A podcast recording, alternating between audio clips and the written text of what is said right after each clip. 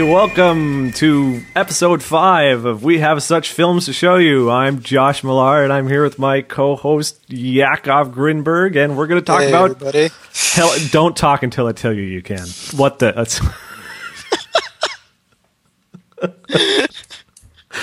And we blow the opening. yep. Okay, I, fe- I feel good about that. That's uh, Yeah. that, that felt good. Yeah. So yeah, Hellraiser Five is what we're doing. And Uh. man, it is. Whew, it's it's it's like a coastal abyss. The drop off in quality. I mean, I mean, wow. it's it's it's quite a thing. You know, I want to say I I did some.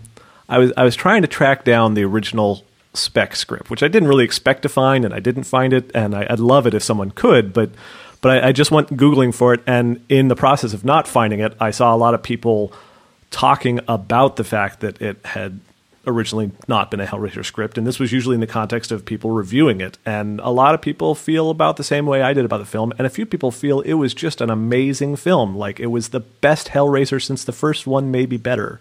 And what I want to know is what the hell is going on with those people? Because what I I what I I can I I can sort of see where they're coming from because it's like um, let me come up with a creative word picture here. It's like let's say you're eating a pizza and it's a terrible pizza, but you see potential in it. You're like, well, maybe if they used like bread instead of sponges, and you know, tomato sauce instead of, uh, I mean, yeah, tomato sauce instead of ketchup, and and you know, real pepperoni instead of like the fake pepperoni that comes on like one of those children's build your own pizza plastic things. It could have been a good pizza. This could, there, I I see where this could have been a good movie in two very different ways, and it hits neither of those ways, and it just ends up this thing that we watched. Yeah, we'll we'll we'll have to unpack those because I want to know what your specific angles are because I have a couple of my own. But first, I want to extend your pizza metaphor and say it's like maybe it's like because one of the biggest arguments I saw in favor of it uh, as a film being better in some ways than some of the previous films. Uh, was that it did sort of embrace what was going on in the first film and what was going on in some of the old anthology comics of looking at it more like a meditation on the travails of an individual person interacting with the box and the hellscape rather than being the story of Pinhead and his, you know, lifestyle choices. So in that sense, I can sort of buy like liking it as a callback to Hellraiser 1 because it's just some dude trapped in this crazy thing. And and as a pizza, I think maybe it's like you're eating a combo like you're eating a meat combination pizza and there's some uh, there's some uh, sausage on it.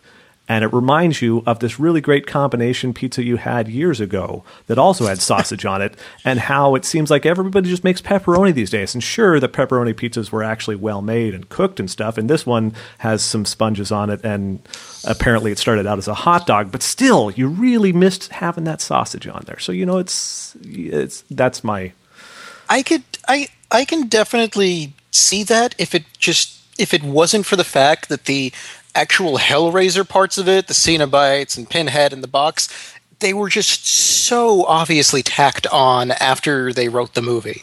It was like I mean, it, it was so tacked on that um, without it, and if it was you know well budgeted and directed well and had good actors in it, it might have been a good movie. Yeah, no, it, it it is really interesting because like the one of the things that I sort of went into this thinking about as I watched it uh, was like trying to figure out what the film was before the Hellraiser stuff came in. Because like I mean, obviously they jammed that stuff in, but the question is how much did they change whatever underlying psychological horror stuff might have been involved? Like was this even a psychological horror film originally, or was it more of just like a you know psychological noir? Can, yeah, I think it would. I think it was just like a like a really dark, like you know, suspense bordering on horror noir, just because of how, like the everything that that signals that you know he's in hell and that it's like you know evil Groundhog Day or whatever the hell is going on in this movie.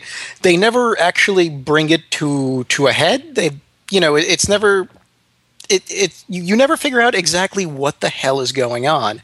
And that's not in like you know oh it's an open ending it's left for you to interpret way. It's it's it's it's a you know just sort of incompetence in movie making um, sort of way. And yeah i mean like there there was a good movie to be made out of this. I- and th- this wasn't it. Yeah. I feel like you know what I feel like? It it it, it would have been like a good um, just noir movie starring uh, what's his name, Mark Wahlberg, because this was almost starring Mark Wahlberg. So if you get the actual guy, and um, you know, and they had you know like played it straight, like you know something like um, Seven or uh, you know like one of those kind of movies, it would have been good. Or you go the other way, and the movie could have been exactly the way it is now, except in the lead, uh, you get Bruce McCulloch from Kids in the Hall. Well, yeah, because you were saying the other day that like you know you were watching this and you were feeling like Craig Sheffer, the guy who plays our star, Detective Thorne. You you felt like watching him like it's like he thought he had been cast in a Hellraiser parody.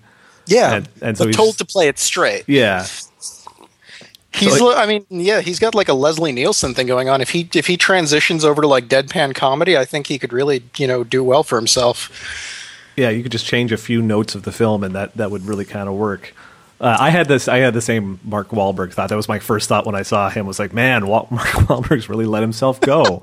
and then I thought, no, no, Donnie Wahlberg has let himself go slightly less. But that's that ties it over to another thing that this could have been. What this reminded me of in part was, uh, I think it was Saw Two, uh, which starred, in fact, Donnie Wahlberg um, as a, I think, a cop um, who was trapped in a deadly game with Jigsaw, the bad guy in in Saw. Um, and he and Donnie Wahlberg's kid is kidnapped by Jigsaw, and then there's a bunch of Saw film type stuff with a house full of deadly puzzles and people who have been tested by Jigsaw because of their ethical compromisedness or whatever the fuck was going on. I don't remember the details. But anyway, it, the whole thing, uh, Donnie Wahlberg's character, the cop, is trying to save his kid. And it turns out at the end that his kid was actually locked up in a safe in his office the whole time. And spoiler alert for people who are really looking forward to Saw 2 still.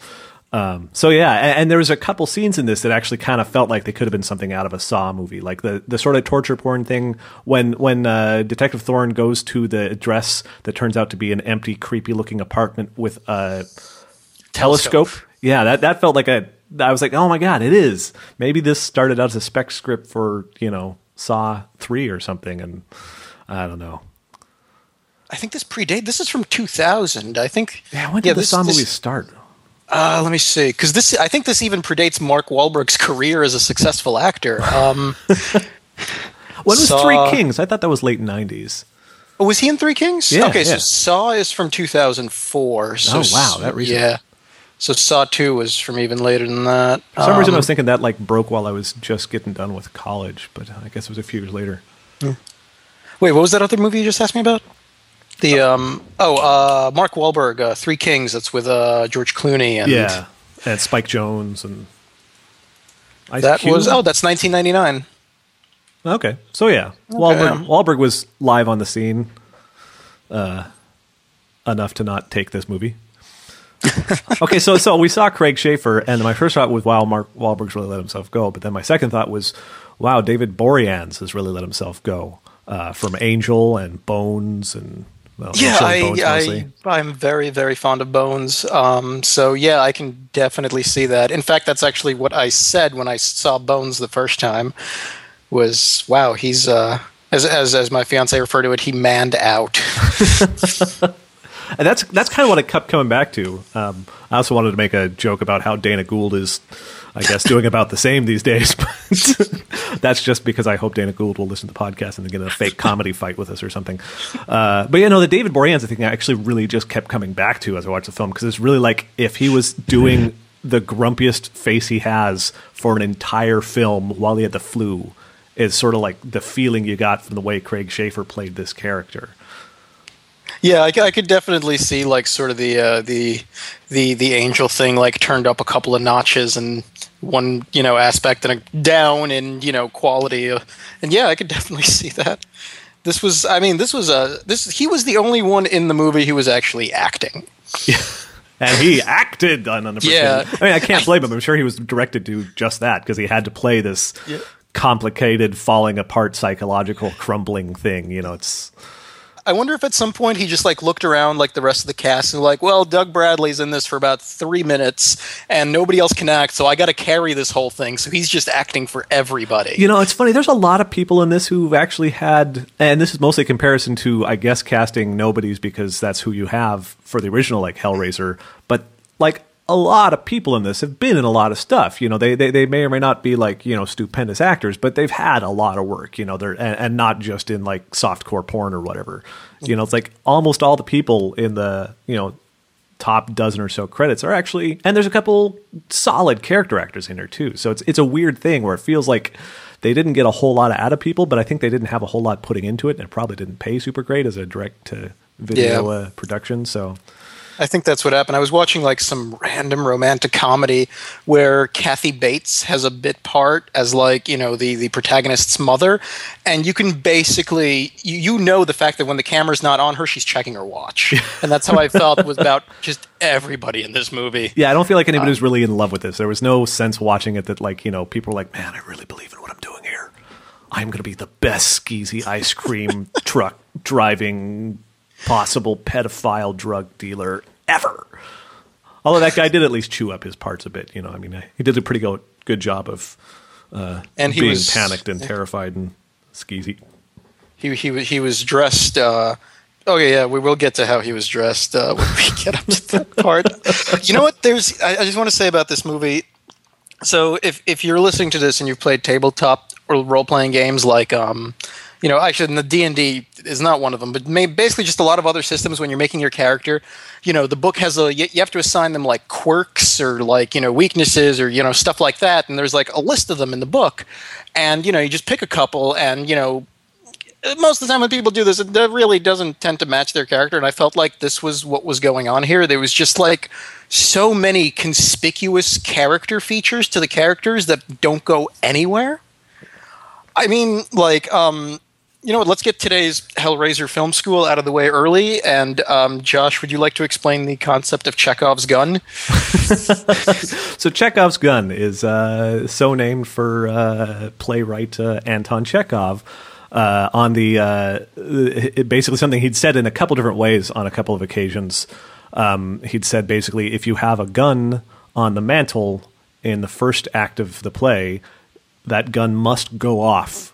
You know, by the third act. You know, don't put something there to have it pointedly do nothing. You know, don't don't do wanky set dressing or you know plot setup. You know, don't don't don't fill with stuff that you don't come back to. You know, make everything count. Yeah, this movie is the opposite of that. it's there's just like so many little. I mean, the, he's for the first like I think two acts, he's just like constantly doing magic tricks. Goes nowhere. They do nothing with it. They're no point does- illusions, Michael. oh God, this would be so great if it was starring Gob. oh yeah, a, a Will manipulative, Arnett. narcissistic jerk. You know, I mean, oh man, Not even Will Arnett, just Gob. yeah. Oh, his But, name is um, Joe. Joe. Ah, yeah. yeah, this. Yeah, so they they just there's so many things, and I mean this isn't just like character quirks. There's there's entire plot threads that go nowhere and are not picked up at any point, and it's to the extent that um, you you know what you're watching isn't going to be picked up. It's not like you know it's the, the end comes and you're disappointed because they didn't you know close out this this loose end. No, you know for a fact, like 45 minutes through the movie, that anything that they're introducing past this point is not going to be covered, and neither is a lot of stuff introduced previously. Um, the entire family dynamic his entire family dynamic is completely it's it's there but they don't do anything with it. Like a part of this movie is supposed to be like you know he has to go back to the past and you know go back in his head and you know to to his childhood. And you think it's going to be like you know some sort of like because this guy is like total sociopath. So you think it's going to be like an origin story. It's like oh you know maybe he was like molested or he was you know something beaten as a kid and that's why the way he is. And they don't go there with it. They're just like oh here's your past. This is what you lost because now you're an asshole. Yep, I was really And- kind and of expecting it. us to find out at that tail end where he travels back in time that like his you know dad beat the hell out of him or something like that. But no, no, he just had a family. Like his dad is shown napping in the den, and, And- and- I don't know if we were supposed to read like oh because he's a drunk and he's probably gonna do some beating. But no, no, they're really painting this super bright shiny. Mom's a wonderful 1950s mom, and here have some brownies, but save some for your dad. Oh gosh, mom, you're the best son. You know, it's like there was nothing, no tension like they were trying to sell innocence, I guess, but they didn't sell loss of innocence other than saying you traveled back in time, figuratively speaking, by being such an asshole. Which uh, what? It, no, there's no. There's no road to follow here. There's no sense of continuity between these things. Yeah, you're supposed to assume a lot more motivation on behalf of every character in this movie than they actually provide you with. So and, and and that's you know that is that that is the like the the best example of it is is you know it's like uh, you figure out why we don't know either. Um yeah, so you know you want to just start from the from the beginning. Yeah, actually, I want to say something about the the credits because Oh, I've been mhm. watching. I've been, I've been watching this in each of the films and sort of watching for this. This is the first film where the credits start to look not so dignified. I mean, they don't look terrible in this, but they use they the the, the, the they use a sans serif font for all the, the the names that come by, and then they've got this distorted wobbliness effect on the uh, on on the credits so that you know that it's like it's refraction from heat from like some sort of inferno uh, which it just looks ends up looking pretty cheesy the first thing we see is a little bit of box imagery which then they use throughout the credits just to be like hey by the way it really is a hellraiser movie making a hellraiser movie here you know Look at this box. so yeah, I feel like, and I, I feel like I remember the credits, like the the elegance of the credit sequences going down significantly. Like this is a step in the wrong direction, but I think the next ones sort of just go to shit. Like they really look like something that someone made on short notice on like you know an unregistered copy of a title animation program or something. uh, so that's all. I've been I've been waiting to see it slide, and and yay, at last it did. It turns out that when you go direct to video, that's maybe where this stuff starts to get a little bit. Uh, a little bit sketchy. Yeah, I mean, at least it's was this was this shot on video? Do you have any idea? Can you can you tell by looking if it was shot You on know- video? Because I can't. I wasn't really paying attention. Um, I want to say I don't think it was, um, just because I don't think. I This mean, I don't know. before digital got cheap. Yeah, see, that's the thing. I don't. I don't think it was super cheap to produce a good-looking video image. Like, so in 2000, they may well have just done the whole thing on film with existing, you know, assets and just not shot a whole lot of, you know, coverage 30 or whatever. You know, like use what you get. Thirty-five millimeter. Yep. How about that? Because yeah, I mean, like yeah. like like in terms of just basic, you know, color composition, the the film looks good when they weren't making actively sort of dumb looking filtering decisions about the the camera images. The green room thing is like, eh. Yeah, the the there's there's a lot of like flourishes to the to the direction, but the camera work's actually not bad. At no point I was just like, why are they shooting this, you know, in this way? It was it the the camera work got out of the way, which is you know There were more a than you can ask for couple. for a lot There were a couple of little conceits. Uh, although I didn't see any split focus, so I, I'm the, basically this franchise is now dead to me because there were no split focus shots. But uh, there were a couple little cam- and I'll just get to them when we get to them as we wander through the the film. But uh, but there's a couple little things. But I agree. Generally speaking, it seemed like solid, un, uh, uh, unremarkable. Certainly unremarkable in any bad way. Just you know, camera work, and so that was all very well. Good job, person who were praising anonymously on the merits of the mechanics of your filmmaking. Uh, too bad about the characters and the dialogue and the story. Um, yeah. So yeah, we open up with the guy. He's uh, uh, playing chess at the gym. You know, our cop detective Thorne, played by Craig Sheffer, is, is playing chess with some. Uh, I don't think we ever find out who he No, is. he's the Uh, professor. He's referred to the as the you know I'll he's referred to as professor, and then he never comes up again. Yeah, so just some random guy who's playing chess, but but an older guy. So we've got this younger Mm-hmm. cop sitting here uh, beating this guy at chess in a timed. that the montage of the chess like move, hit the clock, move, hit the clock, move, hit the clock, clock, clock, clock. Little sequence I kind of laughed out loud at because like I kind of get there trying to say, yeah, it's an intense game, boom, uh, but he won. And he also answers the phone. He's like "fuck you" to someone on the phone. So he, he, he's he's athletic because they're doing this in a gym where there's a basketball game going on behind them. So he's a thinker, but he's athletic and he's edgy. He says "fuck you," and he says, "Oh, you, you played right into my game" to the professor. So we've got the game lines. Like they really they load a lot of hey, you know what they do in Hellraiser? They talk about games and playing and puzzles, right? So let's just uh, yeah, let's get yeah, that. the in opening there. scene, I feel like I was just like handed a dossier of this guy. It's like interests, abilities, skills, and th- that that's what it felt like. It felt like they were just giving you a really quick rundown on it, which would work if it wasn't so obvious. Which I'm going to say a lot about this movie. Yeah. Um, just yeah, they they they just go on the nose so many times that it it actually starts getting funny by the end. Um, just how hard they go on said nose. Yep. Um, yeah, that nose is bleeding. I have and to then you get. You, Oh, go no, ahead, go no, ahead. no, you, you. Okay. Um. And and then they go into you know so he leaves the gym he wins the the thing whatever um and then he starts like the uh there- there's like you know a first person narration and it, for some reason it reminded me of uh what was it Goodfellas does that open with like a with like a like Yeah. a really nar- narrative A couple things Yeah. in this reminded me in only the most superficial ways of Goodfellas. yeah, there's a in bunch a of that says somebody saw Goodfellas Yeah. and yeah yeah. No, there's Uh, there's, there's definitely yeah. Ray Liotta does some voiceover uh, at the front and and periodically throughout. That yeah, there's sort of like that same sense. And um, yeah, so, so this opening narration, he's just going on about how you know, like he likes to examine things and he wants to know how the world works. Except he's saying it exactly like I'm saying it now. I always liked examining things. I want to figure out how the world works, and he just keeps going on like that. I look and at like the details. I always loved puzzles. I always loved solving problems. I always and it's like okay, this is. Are you filling out a dating profile? I mean, just like as a kid, I always liked to examine things, but then they don't go anywhere with that kid part because he doesn't give you an example of you Well, know yeah, how again, yeah, yeah. when he was a kid. we eventually just, come back to him as a kid, but then like, there's no his kid character is managing to be like emptier and less interesting than most of the other characters in the film. So it's like, yeah, it's like, uh, I don't know.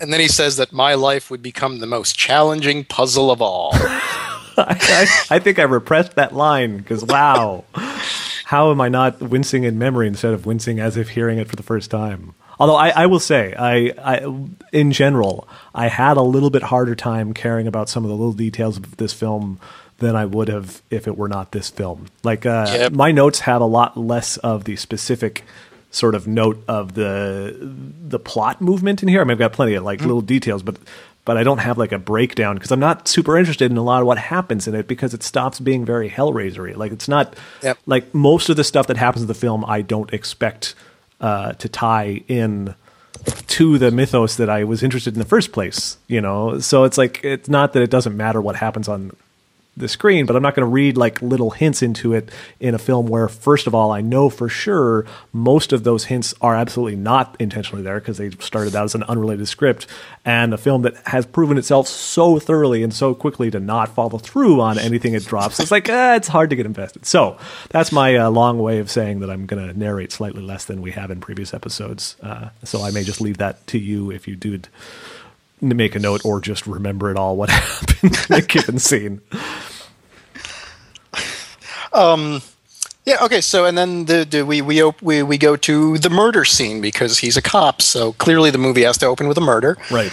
Um, and the room that it's in, like they go into a house where the murder is, it actually looks a lot like the uh, French section of uh, Hellraiser Bloodline. Because it, it's got like the same kind of color scheme where it's like you know red uh, red walls and then you know just like gold accented stuff and Yeah, sort very of- uh, very baroque. Yeah, ornate, a bit. Uh, yeah. so there was um yeah so that i i wonder I, I wonder if that was a callback maybe and there's a square of candles on the floor Yes, that I thought was great. yeah yeah the uh this this was you know the box wreaked some havoc here with um the hell was his name Jay Cho. Jay Cho, whose license we see, and that's all we get of the character Yes. except for some entrails. And then, um, you know, uh, Joe uh, goes into just starts talking to his partner completely. He's just like, "Oh, I went to high school with this guy," and then he just starts telling him about how like they, you know, just basically picked on him real bad in school because Yeah, he tried out for the basketball team. Well, yeah, and he said that. Yeah, and he says, "Yeah, what a nightmare. We tortured him. We really gave him hell." And it's like, "Oh, can you be a little more subtle, guys? I don't know. I don't know." Yeah, it's um, they, and it's like, why would you just keep going on about how big of an asshole you are? You know, you. You, you made it this far and you're not like in jail and you know you seem to have your shit together how do you how do you do that when you just like randomly refer to you know when you just bully the hell out of some kid Yeah. um, it's yeah the the fact like the main character of this movie is like a functional human being with the way that he goes about doing things in this movie just really doesn't match. It's um yeah. And then, oh, and then um he's got this he's got like some sort of a cocaine dispenser. He does cocaine because obviously. yeah, he's got like a um, little cocaine, you know, one hitter thing that he Yeah, I've sticks in never his nose at the cop before. shop. Have you ever seen one of those before? I have not personally, in but I'm not a- real life. You know, I can't. I can't remember if I've seen it. Uh, actually, like which which we might as well say no, but I don't want to like affirmatively say no. I've never seen that. I just uh, I can't recall an example. Yep. This, uh, if you recall an example, go ahead and call in right now. And Oh, we've got a caller. one of these days, I'm going to plan an actual call, and and it'll be t- worse than me just making the joke and letting it. You're just gonna make ringing noises and then just change your voice. Hello. yep.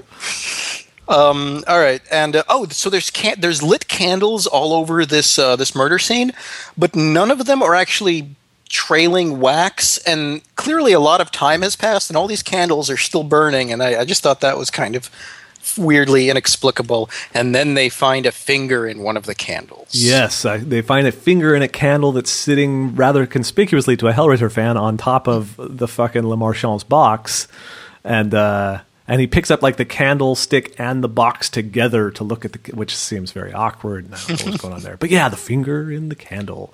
Uh, he also finds. Uh, our, our, detective Thorne goes and looks through some stuff and opens up a book, and the book is hollowed out, and inside there's a little one hitter of uh, what he assumes is cocaine that he then pockets. And this is this is you were talking about the the doing the magic. This is the first time we see him do magic. He takes this and he's sort of smiling to himself like, "Hey, I found some free drugs. I think I'll confiscate them." Uh, but then instead of like you know quietly putting them in his pocket like anyone who's not a fucking idiot would do if they're a cop stealing drugs, he he does a really slow, elaborate like you know 10 second uh, put it between my hands and rub my hands together and boom, it's gone. Magic trick. Uh, I love how he just assumes it's cocaine. this Hasn't is he seen Pulp Fiction? I know this seems like an important thing, uh, and I'll come back to that actually when we get back to where it comes up again because I, I I'm willing to make an argument there. Um, Oh yeah, and um, oh, and then uh, they go to so he's I think they go to the like he's examining the evidence in the evidence room, and the um, first of all the guy who runs the evidence room and I guess the computers there. It's never quite clear what his character's doing, but he's like he's supposed to look like you know he's got like the uh, the brow line glasses and the mustache, and I guess he's supposed to look like you know just like sort of like a grizzled kind of cop from you know grizzled cop times except the the actor playing him is like 19 Yeah, it's weird because they're like it's, it's a combination of you'd expect to be like yeah the heavy set middle aged uh, I I'm too old for this shit just let me you know do my job sort of thing. But then he also looks like he's kind of doing this weird sort of like well I'm the slightly skeevy uh, nerd fellow. You know it's like this weird amalgam of character and yeah the guy seems to have like three or four different jobs like he does forensics he does you know evidence handling he's he probably gets lunch the denver police department is short staffed by the way this movie takes place in denver colorado despite the synopsis saying once. that you know he's an LAPD detective, which is I don't even know how that happened either.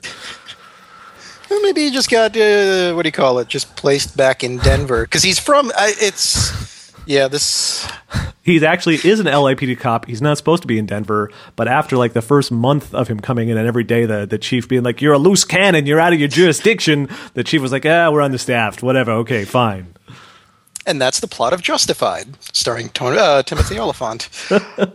um, yeah. Oh, so in the evidence room, um, he opens up the wallet of the dead guy, and there's you know a bunch of hundreds in there because that's I mean that's I guess how this guy rolls. There's only hundreds in there. Jay Cho's nickname is Hundo. Yeah. People And hate going to food carts them. with him. Yeah.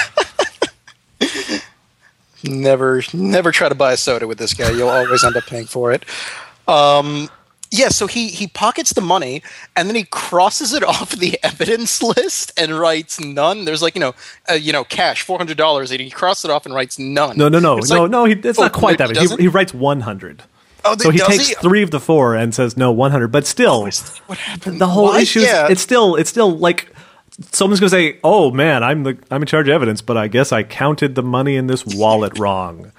Thanks, whoever filled this out without doing any sort of detail work there. I you know really appreciate that. It's like if you're gonna fucking steal from Wallace checked into evidence, you know, first of all, if it's a dead guy, just take all the money. Just take all the money. You don't have to leave some in case he comes back to life and is like, oh, I swore I had more. But also, yeah, you, you, you- work that out before you create the first record. You get the little, hey, yeah, there was no money in there. Uh-huh. Uh, if you don't believe me, check with my friend Benjamin Franklin. Eh? You know, uh, it's just it's it's like they're trying so hard to establish him as sort of like you know casually corrupt that uh, it's it's dumb. It's dumb. That's that's my uh, that's and on the other hand, word. he, he he grabs the coke and doesn't even submit it to evidence when they could have just analyzed it in the police lab and he could have just had it a little bit later, Yep. and then he would know it's cocaine and not you know rat poison in a small vial and white for some reason Yep. and hidden. But then he goes home, and this is this is what I was saying. The gimmicky cinematography. There is this Oh, shot yeah. where he comes in, and like his wife is like asleep on the bed or whatever, and he goes into his daughter's room because he's got a little nine year old daughter, uh, which the film makes sure that we know, but then does almost nothing with. Uh, and uh, he goes in and he like lays his head on her head, but the shot is set up. It's it's this girl sleeping on her side in her bed, but the camera is laid on its side as well, so she's functionally upright uh, and you know her bed is vertical, and then he leans in and sort of puts his face against her face, uh, but he's coming from the other side, so he's like upside down, and it's like there is no reason to do this other than I don't know, try and do something vaguely unsettling, but they call back to it later, and I'll come back to it later, Yep. because because that's that. So that's the one thing that really jumped out at me is like someone was like, I've got this great idea for a shot. Oh my god! And then it's like, uh, yeah, but why did you do that? You know. Yeah, that that shot was weird. And like, yeah, and everybody's in, going in slow motion. There's like this smooth jazz playing, and it's all clearly supposed to signify that you know, oh, but this asshole is also a family man, kind of. And yeah, it, yeah, yeah. Uh, that the, maybe that, was that supposed to be like a twist that oh, this you know complete sociopath you know has like a loving wife and daughter. Well, I, I don't know. Yeah, it's like it's like they're I, again. I think they're just trying to set up the character, and it just comes off so hand handedly. Because then what he does right after that is he goes back out and he gets himself a, a, prostitute. Oh, but not before his uh, his wife. Um, just I think she wakes up because he's home, and then she's just like, "Oh, I just had a bath and a pill," and then they never do anything with that. Then she never tells you what kind of pill. I mean, I assume it's supposed to be like, you know, Valium or something, or something. Because you know.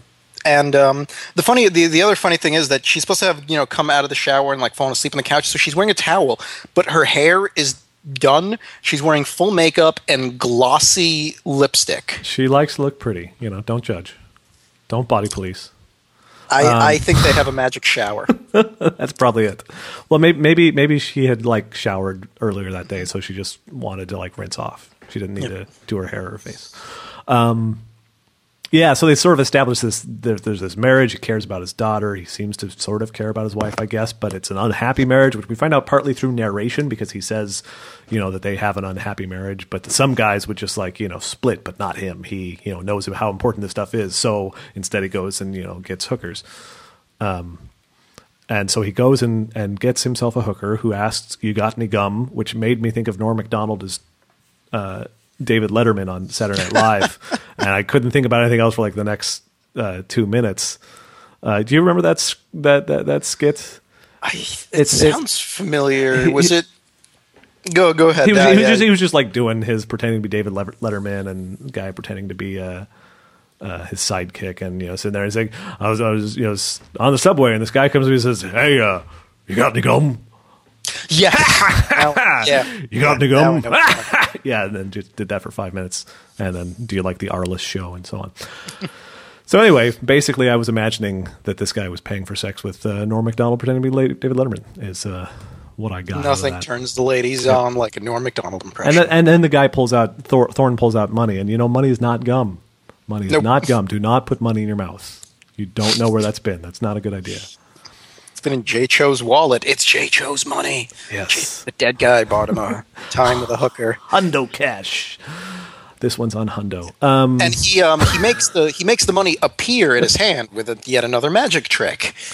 yes, and then he makes the coke appear. Yeah, and, and, um, yeah, and, and and then she's like, "What? What is her line there?" She's like, "You know, It's something Uh. like it's something ridiculous. It's like, oh boy, cocaine or something like that. Like she's really excited about it. well, I think she's really like, yeah." And then she and then she whispers in his ears as to say, "Okay, well, I'll that'll do do, it." So anything you anything want you as want many as many times as you you want, want. which they bring back later, and it's like it's sort of okay, but yeah, okay. So they then they just do this. They just put this You stuff know up their reminded me nose. Did you ever see the um, that really quick uh, is like a couple second ad for this stuff called Synth Coke?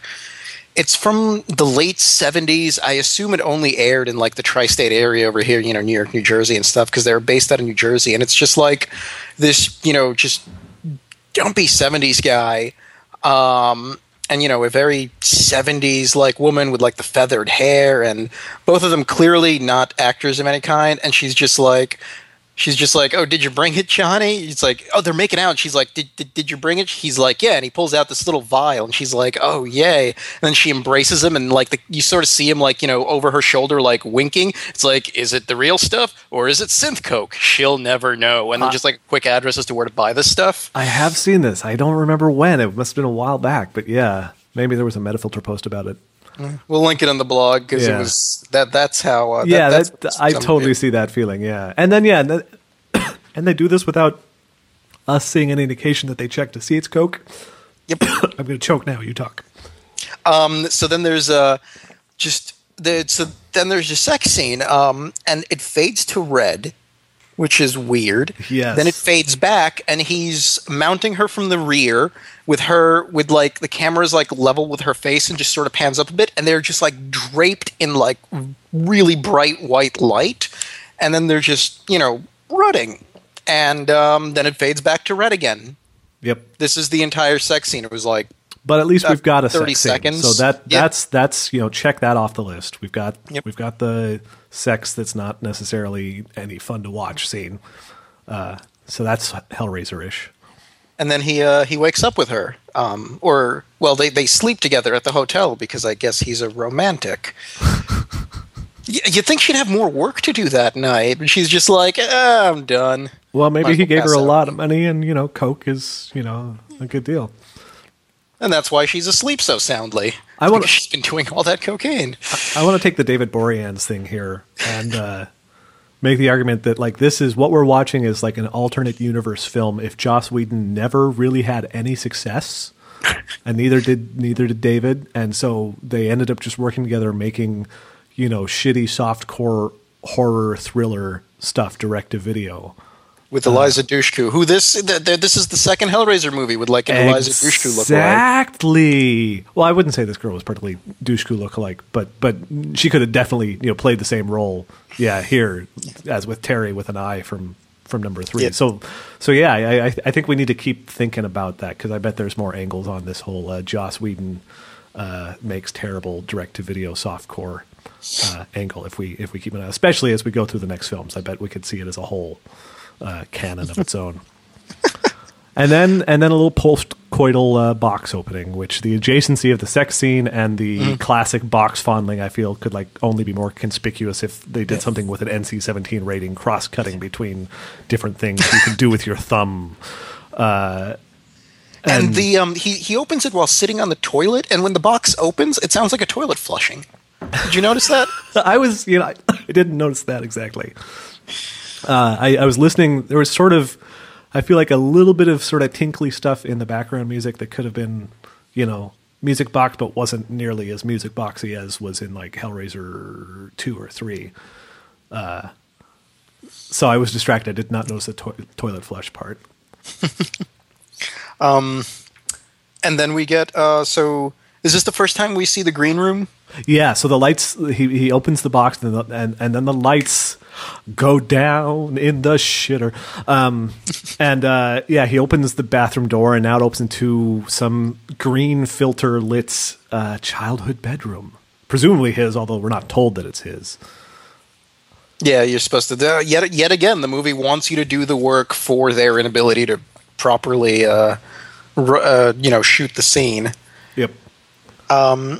And then, oh, and then now we get our first Cenobites of the film, Yes. And they're um, it's a it's, they're, twins, uh, two female-ish Cenobites. Um, they have like a smooth covering over their nose, and like their eyes are. Are they- they're either missing or, or something like that. Were, were their eyes cut out? Or you know, I don't remember what was going on with the eyes. Uh, maybe I'll this is this is how memorable these Cenobites are. Yeah. Well, I mean, I, I feel like all in all, it wasn't bad. They they they, they certainly were at least a memorable shtick. You had. Uh,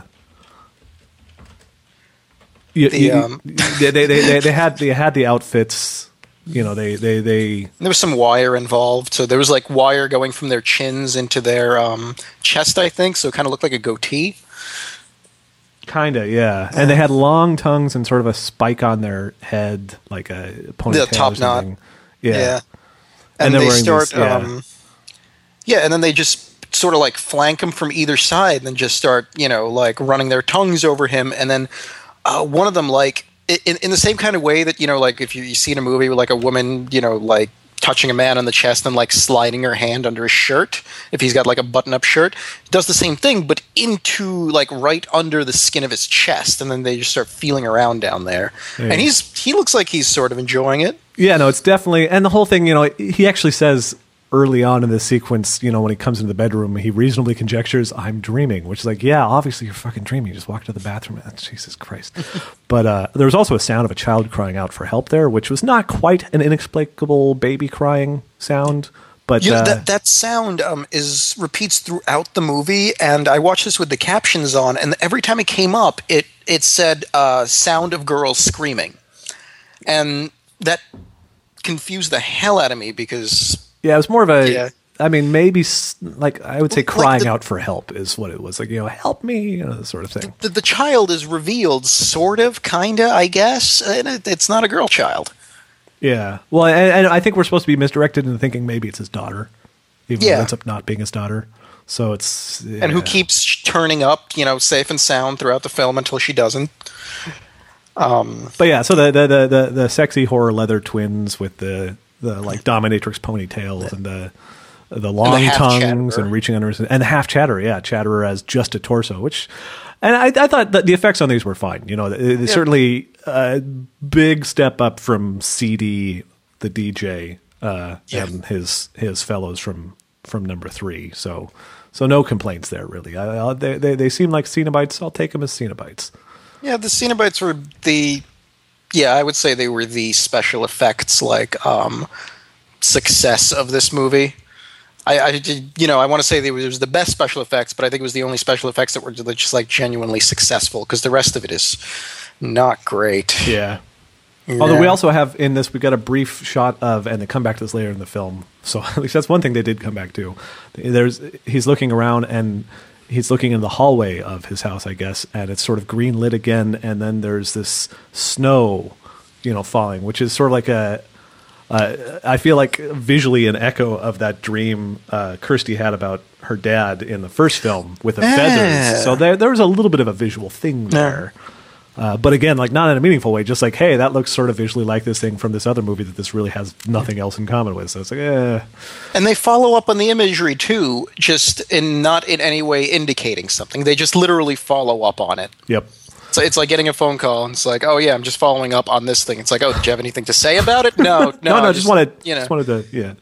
give you a heads up there. Um, yeah, And then Pinhead is on the other, like he opens his front door in the dream Mm-hmm. place, and there's Pinhead, and Pinhead rips his face off, and then he wakes up, and oh my god, it was just a crazy dream, bro. You were in in the bathroom the whole he time. wakes up in the bathroom on the floor, spotlit. Like I, I thought he was going to break into song or something. yeah. And then, uh, oh, and then we go down to the police station. where that guy who uh, does all the things we can't tell which what, what who he's supposed to be says to him, "You look like you could use an autopsy yourself," uh, Yeah. which I thought was a great line. Uh, and he gets a phone call from the the the the girl, the prostitute. Uh, calls and there's like heavy breathing and screaming and oh god there's something here ah! which I The felt like captions read "creature slurping." Ah, yeah, no, there was there was some weird uh, gurgly stuff to it, uh, and I feel like there's like a this horror of like horror versus sex comparisons and contrasts. You know, you can't get enough of them, but you've got this girl calling and breathing heavily and screaming into the phone. It's like, uh, are you trying to juxtapose a thing here? Is this like a thesis statement about you know horror and porn similarities and yeah, but I didn't like. I couldn't. I couldn't summon any more complicated of a thought about it. It's just like I just sort of had like I, I sort of half thought about it and rolled my eyes a little bit, and then we moved on. Yep. So um, he goes to investigate because clearly, as a police officer, he just gets to pick his own cases. Yes. Um, and he sometimes wears these stupid looking sunglasses that are just like slightly tinted and very small. They they they look like you know they should be reading glasses or something, but they're just slightly tinted. yeah, the messaging and- is very strange on this. Like it's like there. There's what happens if you cross sort of "I am a nerd" glasses with "I'm a cop wearing sunglasses," and you get this thing that's halfway in between. It doesn't really work for either. I started to suspect that you know maybe he was blind. it all makes sense now. Um, yeah, and then they uh, they they uh, they they do like a seven sort of thing where he like uh, you know they they they go to the hotel room where they spent the night, and he just like you know pulls open the shower, but you don't see what's in the shower yet. Um, so yeah, I thought that was completely completely pointless. Uh, pointless suspense and really just sort of against the um, the the the traditional like Hellraiser thing where when when there's a reveal, there's a fucking reveal. Yep. You know, I was expect and, and then when the the reveal does come, it's nothing special. Yeah, it's like it wasn't worth building up to it because it's just Yeah. like, oh, it's, it's what I thought it would probably be. Okay. So um, If you're yeah, gonna if you're gonna be coy about what the source of the weird dripping thing, when the assumption is the weird dripping is probably a dead body dripping blood, when it turns out to be a dead body dripping blood, that's yeah, it's really disappointing. And then uh, he's, he goes back to his partner because his partner came with him. And this is the part of the movie where I think that they had a script where they had to replace certain things. Where you know how like on Star Trek scripts they just like write insert text speak here. I feel like it's just some part of the script had a note here saying, okay, and now uh, Thorne uh, explains to his partner that he did coke with the prostitute and then he had sex with her. And then the line turns out being, I did coke with her and I had sex with her. But I didn't kill her. yeah, but I didn't kill her. Um, yeah. At some point, someone's looking at a finger and says, "Is this what I think it is?" And it's like, I don't know. Do you think it's a finger? I, ah, Jesus Christ, guys, come on! So the forensics guy, the forensics guy is sitting and sucking on a lollipop too. I like that. Like everybody in this film is invested in like softcore porn tropes. He's like, oh yeah, I'll be a sexy forensics guy who also does the evidence and whatever else. I don't know. Wait, who was the detective that uh, Kojak? Kojak, yes, Yes, that's uh, Telly Savalas. He he he had the uh, the lollipops. Um, Spoiler alert: he loves you, baby. you know, he recorded a uh, novelty single, I did not know that. he, and and I think this uh, by the by the look of the music video, which is glorious. It's it's you know it's got like sort of smooth jazz while he sexily talks about something. You know, like Fabio's album, and um, we'll link to that on the blog. oh, let's. Oh, and he um out of his partner's car, he grabs a pen and a pack of cigarettes and plants them in the prostitute's apartment after they wipe down the prints. And they they wipe down the apartment. He's like, "Yeah, that's everything I touched." And you, really, you, you you kept that in mind? Like every single part of the house that you touched, you know in your head. It's a like it's, it's, it's a kind of puzzle. He likes to play Yeah. a, a puzzle game called "What Did I Touch?" You know. Yeah, it's um, it's like just about in Presumably, they wiped wiped down the prostitute as well. I don't. It, it really doesn't make a whole lot of sense. It's like one of those things where it's like you can believe that someone thought that that would make sense, but like in practice, like no, that's dumb. You burn the place down if you want to be sure. Yeah, it's it's like people who commit crimes now and have watched CSI like dump bleach on everything, and it really doesn't. It, you you can't just dump bleach on everything. It's not how it works. Yep. Um, anyway, so um, so they're they're running uh, what they- they're running prints that they got off something else in there. Uh, why they were running prints for some reason that I, Uh, they're, they're, uh, oh, they were running. What the hell was it? Yeah. why were they running prints? Well, whatever. It's uh, I, I don't think it's worth our time. Yeah. Try to figure out why, and he's just like, and they can't find any hits on the prints, and he's just like bugging the crap out of the uh, like evidence slash computer Oh, slash. there- there's a print on the box, is what it was. Oh, that's they lifted right, a print off the box because it com- it comes back to this guy who worked at or a guy who's maybe a client of uh, the tattoo and body modification shop. Yeah, yeah, and he says limit the search to uh, hits on people with body piercings, and it immediately comes up. And is that? I, I'm wondering if it's really that simple. If there's just like a you know, you know, one zero value in the police database for body piercings. Is or is not a subscriber to BME. Uh, Yeah. yeah, I don't know. Oh yeah, and then he prints out large scale pictures of the fingerprints and grabs them with him to go like interrogate people. What is he going to do with these prints? He's just like going around town showing them. Have you seen this finger? He's going to confront the guy. Like, "Hey, you know what? Must do something because I think you recognize these." Because everybody, like, I, I at night, that's what I do is I, I try to memorize my fingerprints in case I ever confronted by uh, Mark Wahlberg. I'm just trying to picture like a Law and Order sort of thing. You know, guy loading oranges into the truck. It's like, yeah, those prints look kind of familiar, but they also kind of don't. I don't know. maybe, maybe, uh, maybe uh, President Jefferson can help me remember if I uh, seen those fingerprints. I don't know. It's uh, a lot of squiggly lines there. Um, because you know what else looks like a fingerprint? The uh, the fine scroll work uh, as an anti counterfeiting measure on uh, you know the money you could give me. Yeah, yeah. ah, that, Man, every single bill should have its own fingerprint. What if what if that? Huh? Yeah. Um, so he, he goes to the he goes to the tattoo shop and he confronts the dude and the dude doesn't realize he's a cop and the guy's like, you know, hey fucker, the engineer wants his money and or his uh, property. No, he wants his Yeah. money or his property. Yeah. Just the most least specific demand ever. This was this was lifted from a another script at random. They just had to find a place where they could use it verbatim, so they didn't have to pay a fee. See, see what happened was that, that Thorne actually um, annexed a bunch of the engineer's land, and that's what they mean by property. Right. Yes. Um, oh, so yeah. So they, they, he gets in this tussle with it, and he it reveals he's a cop, and he turns the table and pushes the guy around, and it's like, "Tell me about the engineer." And the guy's like, "There's no way I'm going to talk to you about the engineer." But then he continues to mention the engineer and make slight references to how mean the engineer is and how he's going to hurt you and hunt you and so on. And it's like, I won't talk about the engineer except for uh, except for when I will. There's a, yeah, there's like a repeated line when you hunt the engineer, the engineer hunts you, which is a a really really awkward um, like sort of prover- you know proverb type statement, and two, how often is the word hunt used that this keeps coming up? Yeah, and and yeah, it's like it's it only gets used in the entire film for transpositions of that line and repetitions of that. Yep. And well, yeah, it's sort of yeah, it's like the it's sort of a Nietzschean thing, I suppose. You know, look too long into the abyss, abyss, huh? Hell dimension, the labyrinth, and so yeah, which And then one of good. them says to the other one, just regarding the fact that they're not friends. Um, I forget if it's Thorne to the tattoo guy to the tattoo guy to Thorne. Doesn't really matter. But he says, "I'll send you some candy at Christmas," in, in reference to the fact that you know he doesn't like them. I is that is that a thing? I don't know. I mean, I guess you put candy in stockings. Maybe some people send it to each other. It's like I don't know. It seems more like a night of a paper of the paper hat gift than a maybe a Christmas little bit. gift. Maybe a little bit. Yeah, that's uh, that's one of the traditional uh, things you do on the night of the paper hats. Oh, and, And as then, um, he, the, the, we we see Thorne's looking in the a mirror and sees on the tattoo parlor guy's back uh, the, the the twin sexy Cenobite horse twins. cenobites, cenobites, cenobites. They're vegetables from hell. Uh,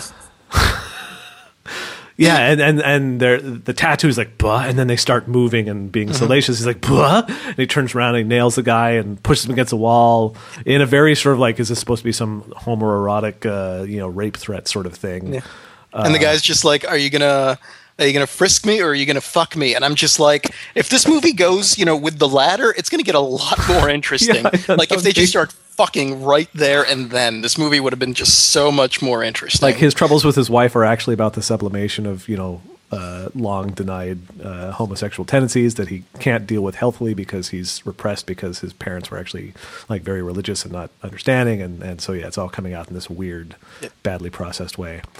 But uh, but no, no, he's just uh, But with the yeah, and it turns out he was hallucinating the tattoo. But the tattoo the guy does have on him, it's um, it's a hand with a nail through it, kind of like stigmata. But it's I think it's a pretty clear allusion to the end of Hellraiser three when uh, Pinhead sort of pierces his own hand. See, I was going to say it's either that or it's a Blade Runner reference, and I'm not sure which theory I like better because I like I like the idea of the callback to the pinhead in the in the church doing a sort of self crucifixion shtick, but uh, but it doesn't look like a pin. And it doesn't look like Pinhead's hand, and there's no brain worm wrapped around the pin. So I, I'm going to go with Rutger Hauer on this. I think. Uh, oh, with the uh, getting the with, with the nail through the hand. Yes, which which which let me back this up. What does uh, Pinhead say in the films a few times? Time to play. What does Rutger ah. Hauer say right at the end of Blade Runner? Time to Time die. to die. When you hmm. die, perhaps you go to hell. It all ties together. This is Joss hmm. Whedon presents Blade Runner Nights Inferno. All this blood lost like tears and rain. Let's try It's that a waste of such good suffering. I don't know what we're doing here, guys. Can Yeah. we can we take five?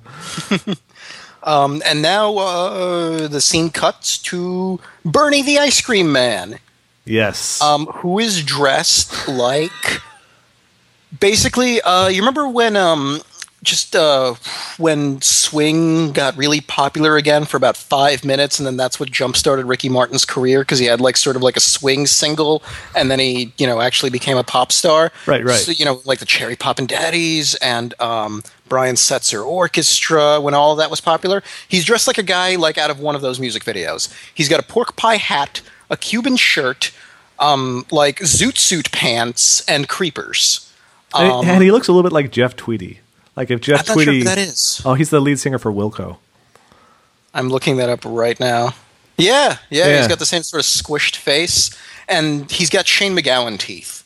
Oh, and yeah, I can't tell if that was the actor or like a makeup job. Yeah, I know. I had the same thing. I was like, I'm not gonna look carefully enough at this guy's teeth to try and figure it out. I'm assuming it was makeup, but maybe they just found a guy who had appropriately terrible teeth. Yeah, and then um, so he buys Coke from this guy. It's like I'm here for my birthday present, and Bernie's just like, "Oh, you have a lot of birthdays." I'm like, "This is the this this is your like lingo here." Yeah, I know. I'm 35, fucker. Um, And then he's just like, "Oh, what are you selling the kids?" Because he's also selling ice cream. He's just like, "Oh, the kids just get ice cream," and you think, "Oh, it's like you know, it's a Coke dealer, but he's not screwing the kids." And then there's like an implication that he's a pedophile.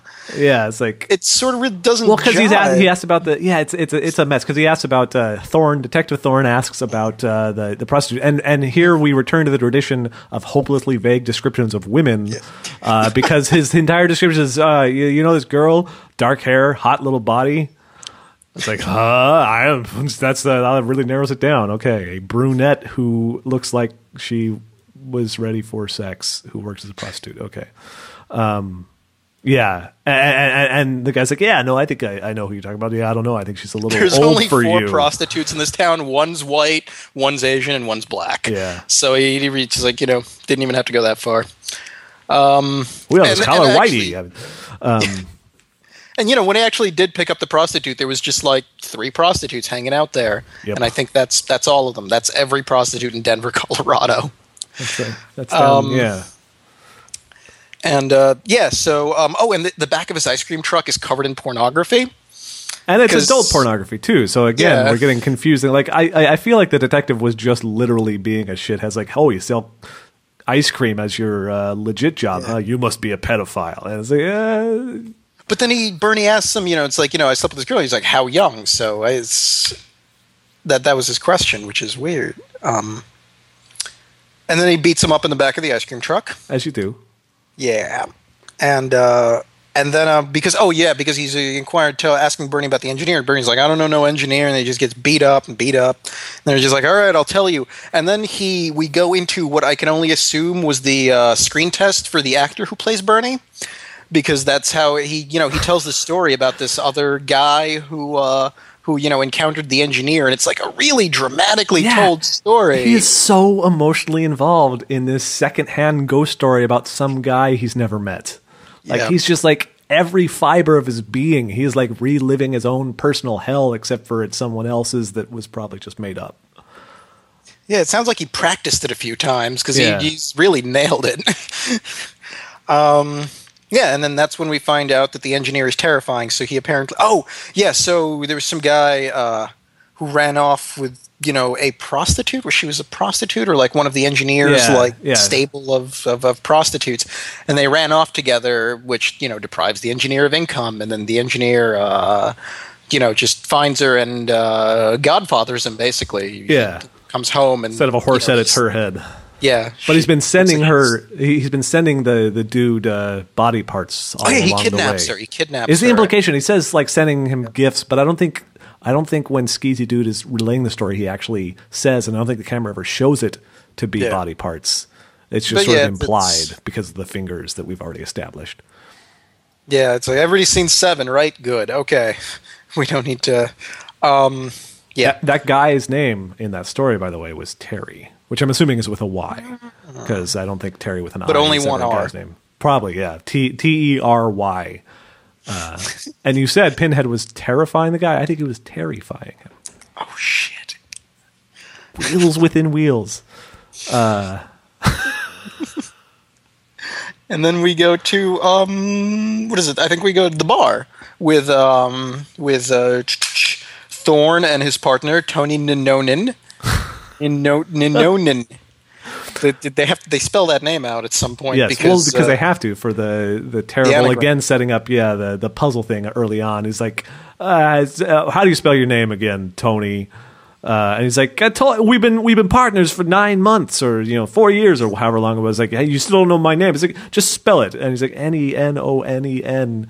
Because they'd previously done a, a another like crossword puzzle thing to set this up for him. It's like, "Hey, what's a ten letter word for your name?" And he's like, "My name's got seven letters. What are you talking about? You're crazy." And I gotta say, Nick Turturro uh, is Tony, and I really like Nick Turturro. Like, you know, this is a film that I was. Yeah, I'm sorry that uh, this is what he was doing when he was doing this film because I, uh, I feel like I, I spent the whole movie feeling like he was doing an impression of a cop and not playing a cop. I think he may have been doing a, a spot on impression of someone playing a cop in a shitty movie. He was like, yeah, Yeah. you know, if I was on Law and Order, I'd actually try and do this, but instead I'm going to do me doing this. He was on um, NYPD. He, he was a regular actor on NYPD Blue, right? On Is that what he something. on? I, I I know he was, Yeah. he was on one of the cop procedurals, but I can't remember. Yeah, he's he he just comes off like um and a lot of characters in the movie. So this is again Denver, Colorado or LA, either one. It doesn't work because a bunch of characters in this movie have like thick Jersey, New York, Bronx accents from and these accents aren't really around anymore like the way that they're speaking. Like it, it this isn't an accent that you, that you hear anymore except on old people because it just it's it's not around. Like the thing that referred to as a Bronx accent you know there nobody has that accent anymore except for very old people which is just really weird that they have this accent and they're in Denver slash LA and not you know like New Jersey or you know somewhere up in the Bronx which is that that that bugged me Yeah, it, it's it's very sort of like uh, let's get some let's get some more character in here. I want to say so. So this is this is uh, Tony, uh, you know, Detective Thorne and his partner Tony uh, having sort of butting his, and this is a recurring thing to the point where it's it's so dull that like I I have, I have almost nothing to say about their relationship once it's established that the thing is that Thorne is going to try and screw his partner in order to blackmail him into you know covering for him and the dead prostitute thing. Uh, so it's like uh, so whatever. It's exactly how you would expect it to play out if it was not very well written. Uh, but then a little kid wanders in with a videotape after Tony leaves. Yeah just, just- runs in hands him the tape runs out like Detective Thorne, this is for you, and boom, and it's like again a kid, but why and from whom and uh, and the it's- kid you know maybe I, I feel like this might have been an allusion to the uh, to you know mysterious asian guy at the beginning of uh, hellraiser because the kid was also asian and i'm racist That's probably it. I think it's I think it's your virulent racism.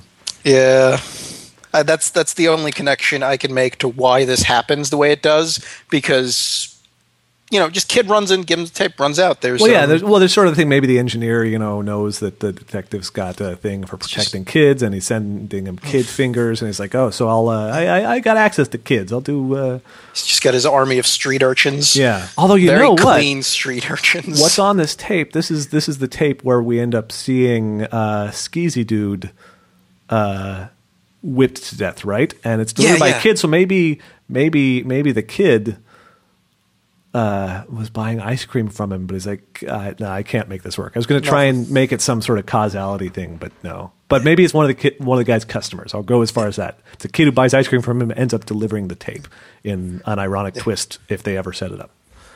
oh before before the tape thing um thorne explains to tony how he set him up because tony's just like look we got to go uh, tell because you know we got to go tell uh, the chief that you know like you were with this girl when you know when when she died and um you know or before she died uh, and you know I don't, I don't want this you know on my conscience. And then like uh, thorne just carefully lays out it's like hey you know that pen with your initials on it?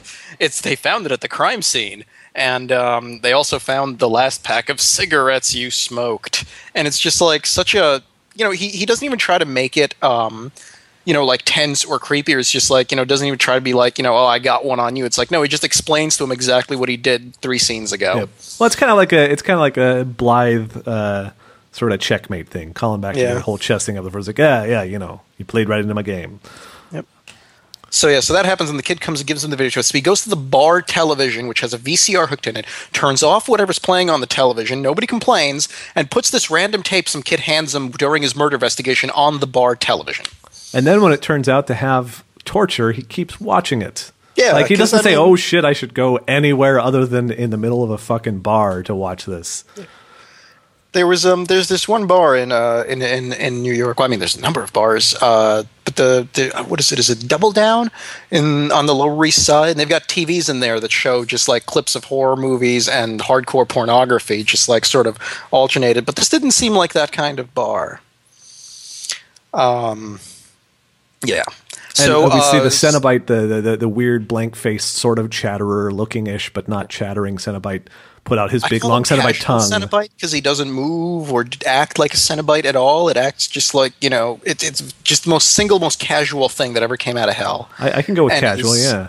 And he's whipping the hell out of Bernie, who's just sort of like draped over his um, draped over the steering wheel of his ice cream truck, and like the skin on his back is flayed open, and it is just it looks terrible. You know what it reminded me of? Um, as a you know, you're a couple years older than me, but you probably saw this too. Just like as a when I was a kid, um, Ninja Turtles costumes they would come with a shell, and the shell would just be a really thin piece of plastic with like a very slight slope to it, so it just sticks out just a little bit. Sure, yeah. It looked like that. That's Yeah. what it looked like, and then they just like painted guts onto it. Yeah. Well, and, And and, one- and he was he was whipping him with the whip with the hooks on the end that we saw hanging in the body modification shop. So, oh, things are getting Yeah, there was like a, there was a yeah the, the tattoo shop was was was bondage themed.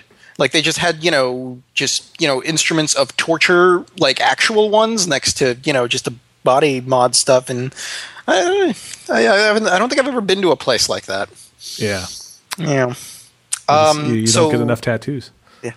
Uh, that's that's true. I don't have any uh, yet. Um, oh yeah, and then the uh, the the the guy who who's doing the whipping cuts off one of Bernie's fingers, drops it in the conspicuously old style cash register. It's like one of those big clunky ornate mechanical cash registers, and just like sort of dumps it in there. After burning the fingerprint off with Oh, his right. tongue, and it's not Bernie's finger. And this is the thing. I feel like they couldn't find appropriately small prop fingers or something because there's fingers throughout this whole thing, and most of them look like they belong to adults, not to a s- Well, I child. thought I thought it's implied that some of them are. Uh, yeah, that's, I don't that- think that- so. That's I think it was just really badly done because like it's like when we get to the end of the film and we finally see childhood Thorne. Thorne, you know, tied to a throne in a dark void, uh, he's missing like eight fingers, Yeah. and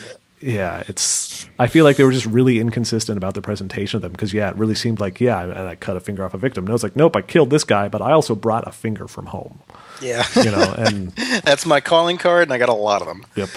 There's this place that'll just print out them in bulk, cheap. Um, yeah. So then, oh, and then so and then they're static, and then it's sort of like it it it, it pans out, and we see that we're actually in the police chief's room. Um, with uh, Tony and the police chief and uh, Thorne, and um, they're just like, it's like you know the uh, the, the tape's blank. There's just like, you know, there's nothing on this tape. And there was like, no, there was a video on this tape of, you know, horrible torture. And they're like, we've watched this video twice. And I'm just like, really? Twice? Did you fast forward at least? I mean, You did not believe your own eyes the first time. So you rewound all of the static and then watched it again. These cops don't have anything but free the worst time. thing is was on EP, so it was like twelve hours to do that twice. It's like in contact. Yeah, so the tape's blank, and they say, "Okay, well, uh, you know, the, the the the the police chief's like, you know, I could suspend you, but I'm not gonna because you're such a good guy, I guess. And uh, but are gonna go see uh, cops. a. The evidence guy's doing everything, Yeah. and I can't afford to lose another man. We can't let you go back to L.A. we need you. Who else is gonna kill the prostitutes? I guess. Um, but it makes him go see a counselor. That goes so go see the staff counselor. And Paul it's uh, Gregory, Yeah, Doctor is, uh, Paul. my degree is printed in the font Chicago Gregory. And he's got a bunch of he's um he also mentions the fact that he's an Episcopal priest or he used to be an Episcopal priest or something like that, or just some. He says he is, yeah, because the guy's like, Yes, I guess you're not a priest because he uh, mentions his wife. and so in the background, you know, when you when we see like the the psychiatrist shot with like you know him on one end, the guy on the other, and they're on couches. There's a shitload of trophies in the background. Now I'm wondering, are these trophies for psychiatry or are these trophies for being a priest? For psychiatry, but it's one of those trophies that everybody gets one, you know. Are those just all honorable mentions? Yeah, you just you, you go to the, the, the annual conference and, and you get a little one of those, and he's been a few times, and he's like, yeah, you know, Yeah, it's it's. I why would the psychiatrist's office have all these trophies? At the very least, because you're dealing with depressives, and you're like, look at all my accomplishments. What have you done with yourself, really? It's. Uh, yeah. I'm Now- wondering if they just got like if that set was decorated for some other movie, and they're just like, oh, let's just use this one. Maybe it was supposed to be uh, uh, the detective's office, and so that had like his sports trophies because he's a gamer, you know. But then they forgot to redo it or something, and so they left the trophies there. The guy playing Doctor Paul Gregory here uh, is a guy named James uh, Remar. Remar, I don't know how you say his last name, but R E M A R, um, who's been in a bunch of stuff, um, and he's wearing a beard that looks straight out of Django Unchained, uh, which is funny because he was apparently played two different characters in that film, although I don't hmm. remember either of them specifically. But Butch Pooch and uh, Ace Speck. Uh, I still haven't seen that movie. I see it's pretty good. really need to, yeah. It also has flaying with a, a whip type thing. So, Huh? but th- that guy's also been in a bunch of other stuff, including he was in The Warriors, hmm. and he was Wait, in wow. Robo Warriors. Wait, he was in the Warriors. How Yeah, he was. I, that? That's that was like thirty. Yeah, something almost thirty years before this movie. and he's been working ever since. Well, like twenty Wow. years. I was like, what, early '80s? The Warriors. Like, I, I always like, thought it was the. Yeah, oh yeah, I guess Maybe- it is like the late seventies, early eighties. Yeah. So yeah, it's about 20 years before this was made. 1979, which- Yeah. yeah. Uh, but he's also, I guess, he's on Dexter. I think he's a Is he? major character there. But I haven't watched much Dexter, so I, I don't remember. I've seen the first two seasons. It's all right. yeah. I've, I've been watching Hannibal. I feel like that's doing everything Dexter tried to do, but so much better. I've really got to check it out sometime. so good. Um, anyway, so oh yeah, so he's talking to the uh, the the psycholo- the uh, psychiatrist, and um, he takes out a pair of um, I don't know what, what are the like the the the the, the balls? Yeah, the uh, meditative balls. Uh, yeah, and the psychiatrist is like, "Oh, is that some sort of Chinese thing?" It's like you're you're a doctor. You should you should at least you know you. I mean, I guess doctors wouldn't inherently know about it, but you know, he seems like a learned man of the world. You think he'd know what those things are and would refer to them as something other than that Chinese thing. But yeah, um, and then uh, oh yeah, and then and then and then uh, what's his name? Thorne shows off some of his magic tricks.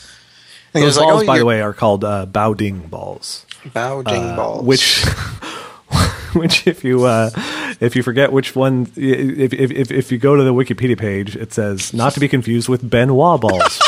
Uh, which they should you should not confuse them because those uh, you use for something else. Yeah. Um. Don't look that up while you're at work. People listening to this. But yeah, yeah, yeah. like- so he says it's like, oh, your daughter, you know, close-up magic. You know, uh, you, you love puzzles. Your daughter must like them. And he's just like got this like genuinely confused expression on his face, like, oh, I mostly just use it to entertain myself. And is Yeah, that like the payoff with the magic tricks? Because it's never, I don't think it's brought up again in any major way. That this th- that is the moment that the magic tricks were building up to when he says, oh, I don't. yes, this you know, moment of use it to entertain my realization where he like starts to grapple if Am only I a momentarily. terrible father? Yeah, it's like he's realizing now that this is a tale about his own narcissism, and he has a brief moment of like, "My God," uh, and then he plays with his ball some more, Yeah. uh, and then he bails because he's like, "Oh, I'm kind of vaguely uncomfortable. Clearly, this should not uh, be a thing I do right now." Yeah, he's just like, oh, can we reschedule this for like tomorrow morning? And the guy's like, yeah, sure, no problem. It's like you really have a really open schedule. For, Well, uh, he does because let's let's let's keep in mind what happens later. Uh, later in the film, Thorne gets the shit kicked out of him by the Karate Cowboys, which more on that later. And he goes back to the station and he insists, like Tony's like, "We got to take you to the hospital." He's like, "No, take me back to the house," uh, by which apparently means the police house because he later clarifies. And he goes back there and he and it's night. It's it's like nighttime now, and he pounds on Doctor Gregory's door. Doctor Gregory's just right there, opening the door. So I think I think he he's an Episcopalian priest. Maybe this is not so much a psychologist's you know office as it is an actual rectory. Like you know, this is where he lives because you know because you know this is uh, his parish.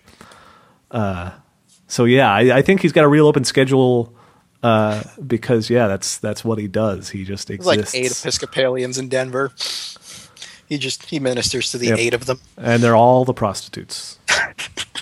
He's, he converted all of them, but just didn't do that great of a job. Well, well, I mean, well, you know, it's like you know, what what do you do? But at least you know they can they can do little services in the holding cells. It's also can I can I make one little note here? Detective Thorne, Thorn, aka Detective Sharp Pointy Thing, Hellraiser. I'd say okay. So yeah, yeah, mm-hmm. yeah, Yeah.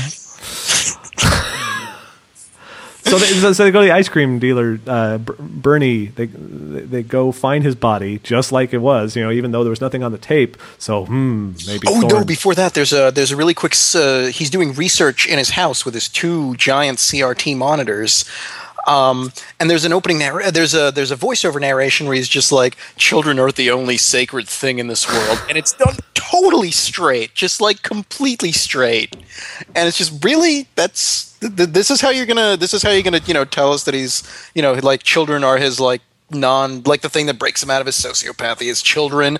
And and you're just gonna have him say it. I'd really, really like to emphasize that children represent uh, innocence and the loss thereof thematically in this film.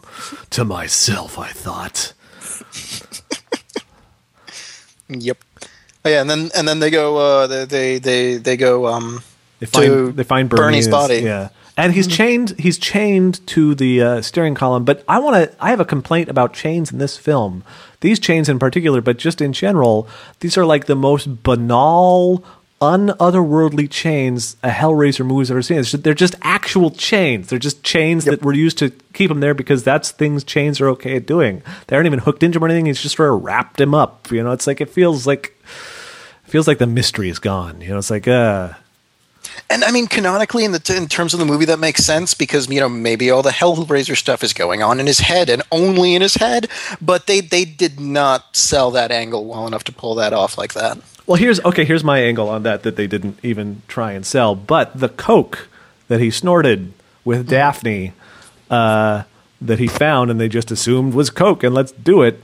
Uh, hallucinogenics in there. There's no. There's no actual thing going on here with anything else. He didn't like things didn't start going crazy when he went into the bathroom and opened the box. Things started going crazy when he accidentally took some powerful hallucinogenics. Powdered LSD. Yes. So he actually, when it fades to red, that's when the film goes off the rails, not two minutes later in the bathroom with the box. And the whole thing, all the stuff that doesn't make any fucking sense, it's because it doesn't make any fucking sense because he's just, he's wildly hallucinating. All the, uh, all all the things he's seeing, it's, it's, yeah, it's his brain just going, going a bit nuts on a bad trip. So that's one possible explanation. I, I, I feel like I was that. That just reminded me of um, when the room. Uh, what, what is his name? Uh, Tommy the, Wiseau? the, yeah, when Tommy Wiseau, when like the room actually took off, and he just went around telling people that it was a black comedy and a satire. Yeah. That that's kind of what that feels like. It's like, oh yeah, that'll explain everything. Yep. Drug trip, yeah, that'll that that's that's what did it. Let let let's put this back in theaters. Yeah, no, you're supposed to have a sense of humor about it. It's you know, it's it's crazy, it's funny. I don't know. Hi, Donnie. Um, Everybody go watch The Room after you're done if you haven't seen it yet. It's so amazing. It's such an amazing study in in naive uh, auteur filmmaking. It's Master class in how to not make a movie. everything everything that can be wrong with a film, he manages to make wrong in that film. I also had a theory about the the Cenobites in this uh, that uh, washed up David Boreanaz keeps encountering. Um, maybe they're actually pseudo Cenobites, and they're part of like some earthbound freelance freaky deek cult inspired by the pseudo Cenobites from Hellraiser three. Like people, there was enough evidence of that that a sort of cult started up, and so it's like a super duper extreme BME. Uh, like body modification cult, and so these are actually just totally people wandering around in, in crazy outfits and, and latex Voldemort masks that they made, and uh, they're just And- fucking with him, and he's already like freaking out from the coke with the hallucinogenics, and so uh, so he's just sort of buying into it. And they're actually pretty crappy looking, cheap latex masks, uh, but he's just like amplifying it all. It's a special kind of drugs that keep you from seeing zippers on the back of costumes. Right, right. Um, yeah. So, um, oh, and then there's a driving scene with him and Tony, and it's like you know, it's supposed to, they're supposed to be driving in the rain, and it's supposed to be like a tense driving scene, so the car's shaking, but the shaking is clearly post production. So they're sitting completely still and the frame is shaking instead of actually looking like the car is shaking which is just i mean was, was is it that hard to shoot that kind of scene that that they, they just decided to do it in post because it really looks obvious Yeah. Well, but if you if you I again, I'm going on the theory that they didn't have the money for a lot of reshoots of Yeah. this film. So like, if you realize you need it, you're doing it in post. You're just gonna like, Yeah. yeah, let's uh, okay. And then he goes to the cowboy bar Which is this is okay. This is like the best like minute of this entire film, maybe two Yep. minutes, because yeah, they they go to this place called the Crossing. He like got a voicemail or something, and it's like, oh, go there, oh, okay. Uh, so they go to this place, and it's so Twin Peaks. Yes, it's, so Twin Peaks. It's completely Twin Peaks, and there's also you know the uh, the implausible cowboy in Mulholland Drive, yeah, and and also the Big Lebowski. yeah, But sp- sticking to Lynch, yeah, this was this like I I wish whoever you know whoever wrote that or and the people who directed it, I, I wish they got to make the movie that this scene was in. Yeah, 'cause that they, they- took it out yeah. of and put it into this movie. it's this bar that's in a barn and they, they they set it up slow it's like sort of a slow establishing shot on it and they go inside and inside is nothing but people dressed in full cowboy garb you know close to identical you know everybody's wearing a tan hat and and they're all sitting around a bunch of green gaming tables and playing poker with nice chips. And it's like it's Right. a it's a cowboy poker tournament invitational that this guy wandered into.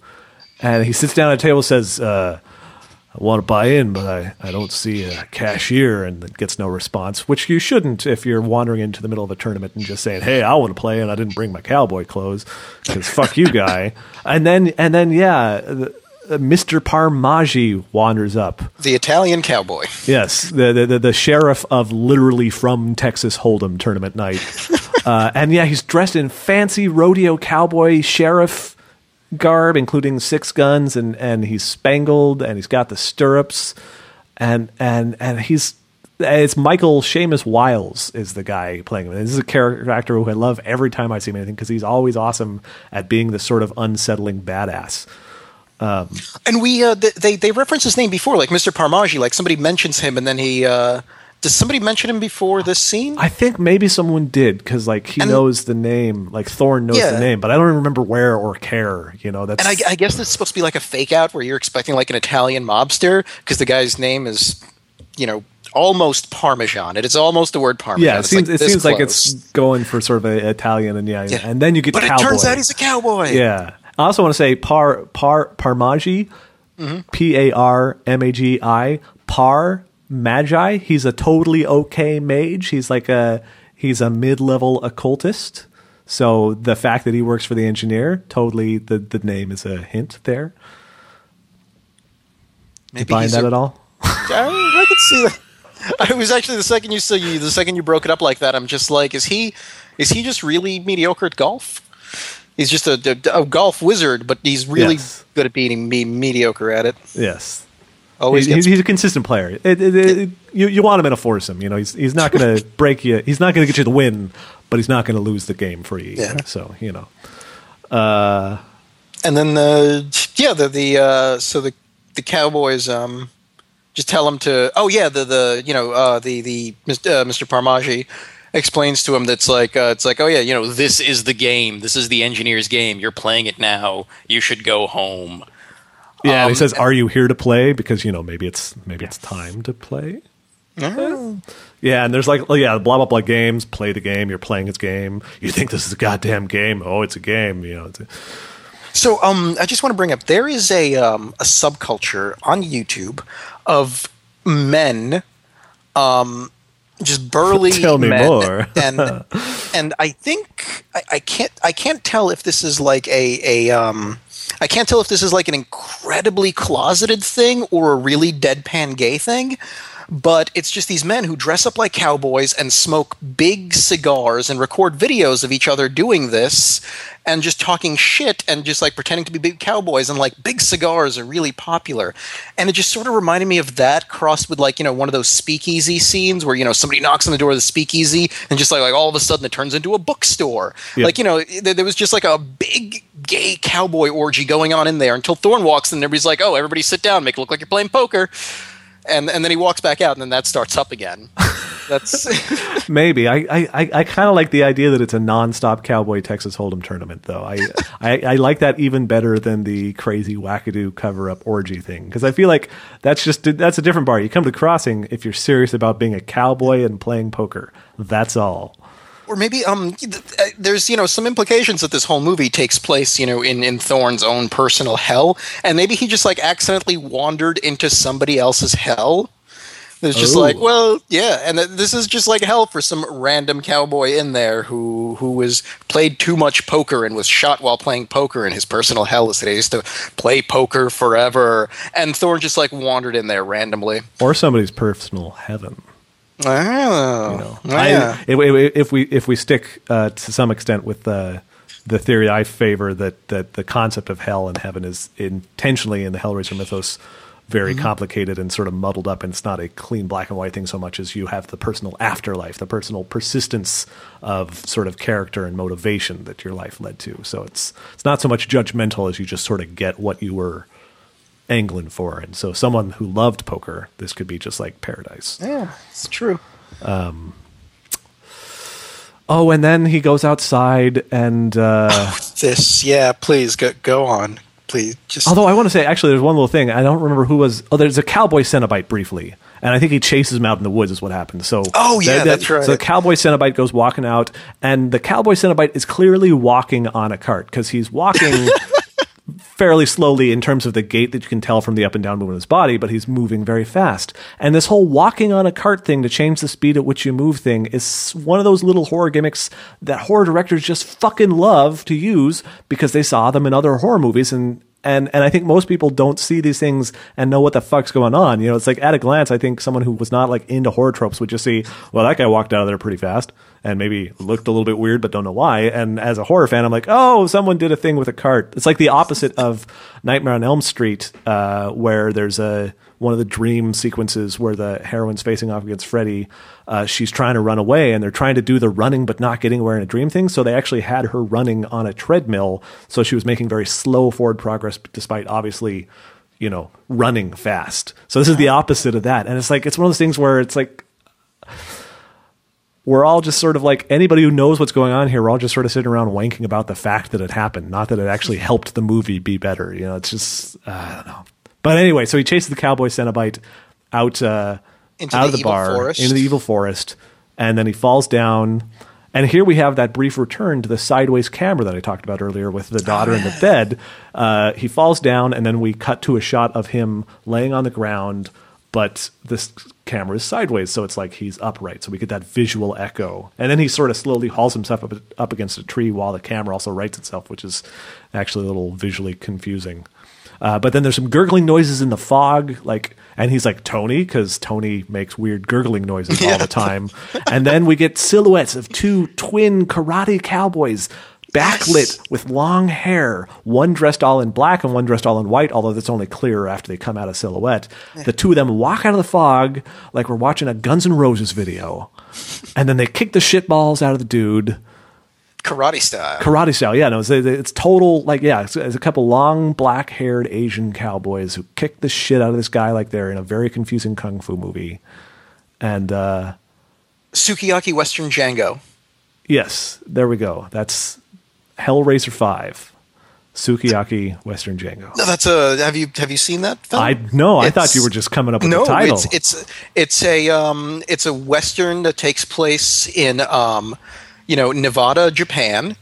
Um, and everybody's, you know, all the actors are Japanese, and uh, what do you call it? And they all speak English. All of the all of the dialogue is in English, but all the actors are Japanese, so the English is not great and it's basically exactly what you just described. Wow, it's okay. an amazing film, and everybody should watch it. And Quentin Tarantino has a bit part in it. this somehow does not shock me. Um, yeah, so he gets the shit kicked out of him by these. And there's a lot of twin imagery in this one. You know, there's the twin Cenobites, and then there's there's a little bit coming up later, and then there's the twin but differently colored cowboys, and they go nowhere with that. And you know, you you think they they just get him like jumped by thugs or at least beaten up by regular cowboys, but I why, think they why I the think, kung fu? I think they just knew that this was the best scene in the movie this this set piece with the the bar, and so they just did everything they could Go out it. on a high note. Because yeah, I mean, this I really would like to see the the full length movie built around this like three or four minutes. You know, if they could just get rid of the dialogue, it would have been an actual perfect. You know, yeah. But yeah, so then he runs back and and he goes back to the the Psychiatrist. psychiatrist. and he's uh, and he's clearly like he's severely injured.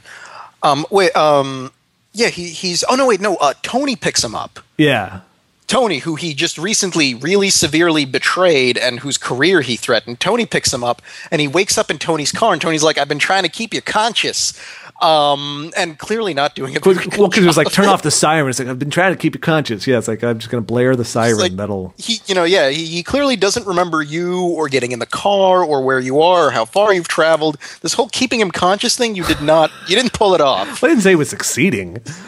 But he just wasn't trying very hard.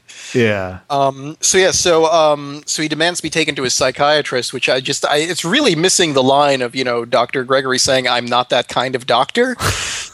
Because he's in like really bad shape, um, and then there's a whole bunch of exposition, just like just straight laid out on the table exposition. Yeah. because I guess they couldn't figure out any other way to fit it into this movie. Yeah, because he's like, yeah, what do you know about the engineers? Like, oh, well, it's an old story, uh, uh, you know, from like 20 years ago or something. And you know, there was a guy and there was a file, and I've been paying attention ever since. But I, I never knew. And he puts, and, and we, he, there's a photo of Lemarchand's box, and Gregory's like, so that's the thing. It's like, uh, I don't know. It might just be bullshit. I don't know, but it's. Uh, I just don't know. And then and then Thorne pulls the box out of his jacket and puts it on the photo of the box. Box on box. And- Yeah, that was that was that was a little flourish, like little cinematograph, little flourish that came out of nowhere. But I, I kind of like that. I have to say, it was it was stupid enough to be to be kind of cute. Yep.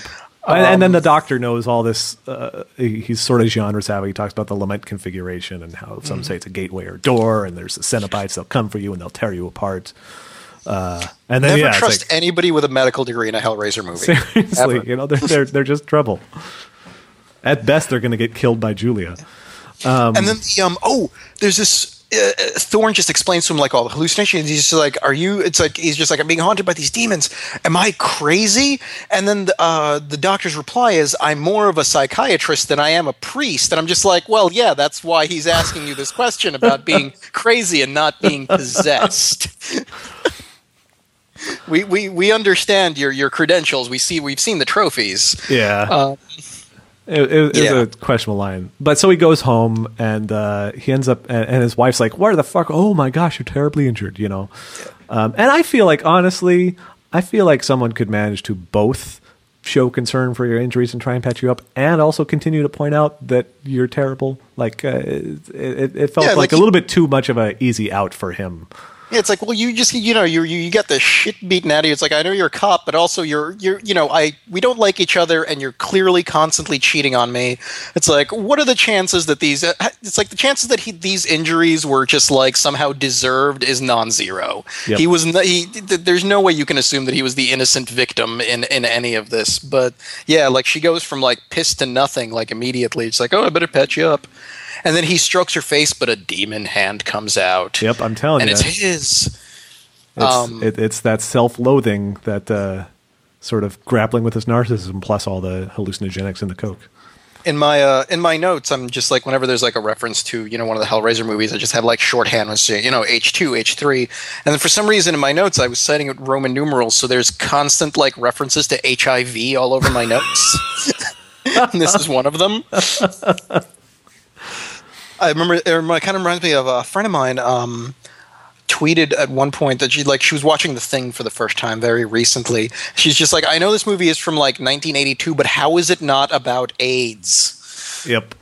and yeah So then he, Uh, he so- falls asleep oh. on the bed, and and we get a conspicuous. We watch him slowly, his eyes close, and once they finally close, there's a beat, and then the phone rings. And you know what?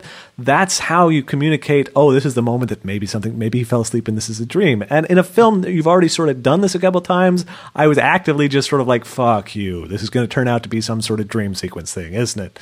You know, and then yeah they really like in, in inceptionize the crap out of this movie without any like if you're gonna do that, if you're gonna be like, oh, like the you know Inception Arabian Nights thing, where it's like, oh, it's a story and a story and a story. You're supposed to, in some way, have consistent imagery to indicate where you are, and they do not do that. He's just like constantly waking up from dreams. He spends half of this movie waking up from a dream in some random place he was earlier in the movie, and at no point are you ever, you know, ever it's made clear that. um you know which one of these is the dream dream and which you know is he ever eventually in reality? And they clearly try to try to make that like as the point it's like well you know that this is it's, it's hellraiser inferno you know this this whole movie is his personal hell. There's no real reality to wake up to. But uh, there's just so much mundane crap in it that that one of these realities has to be real. And and yeah um, so yeah, so that yeah, he wakes up and and his wife picks up the phone. She's like, "Yes, hello. Oh, how are you? What? What?" And it's it's you know it's just a phone call that escalates really quickly.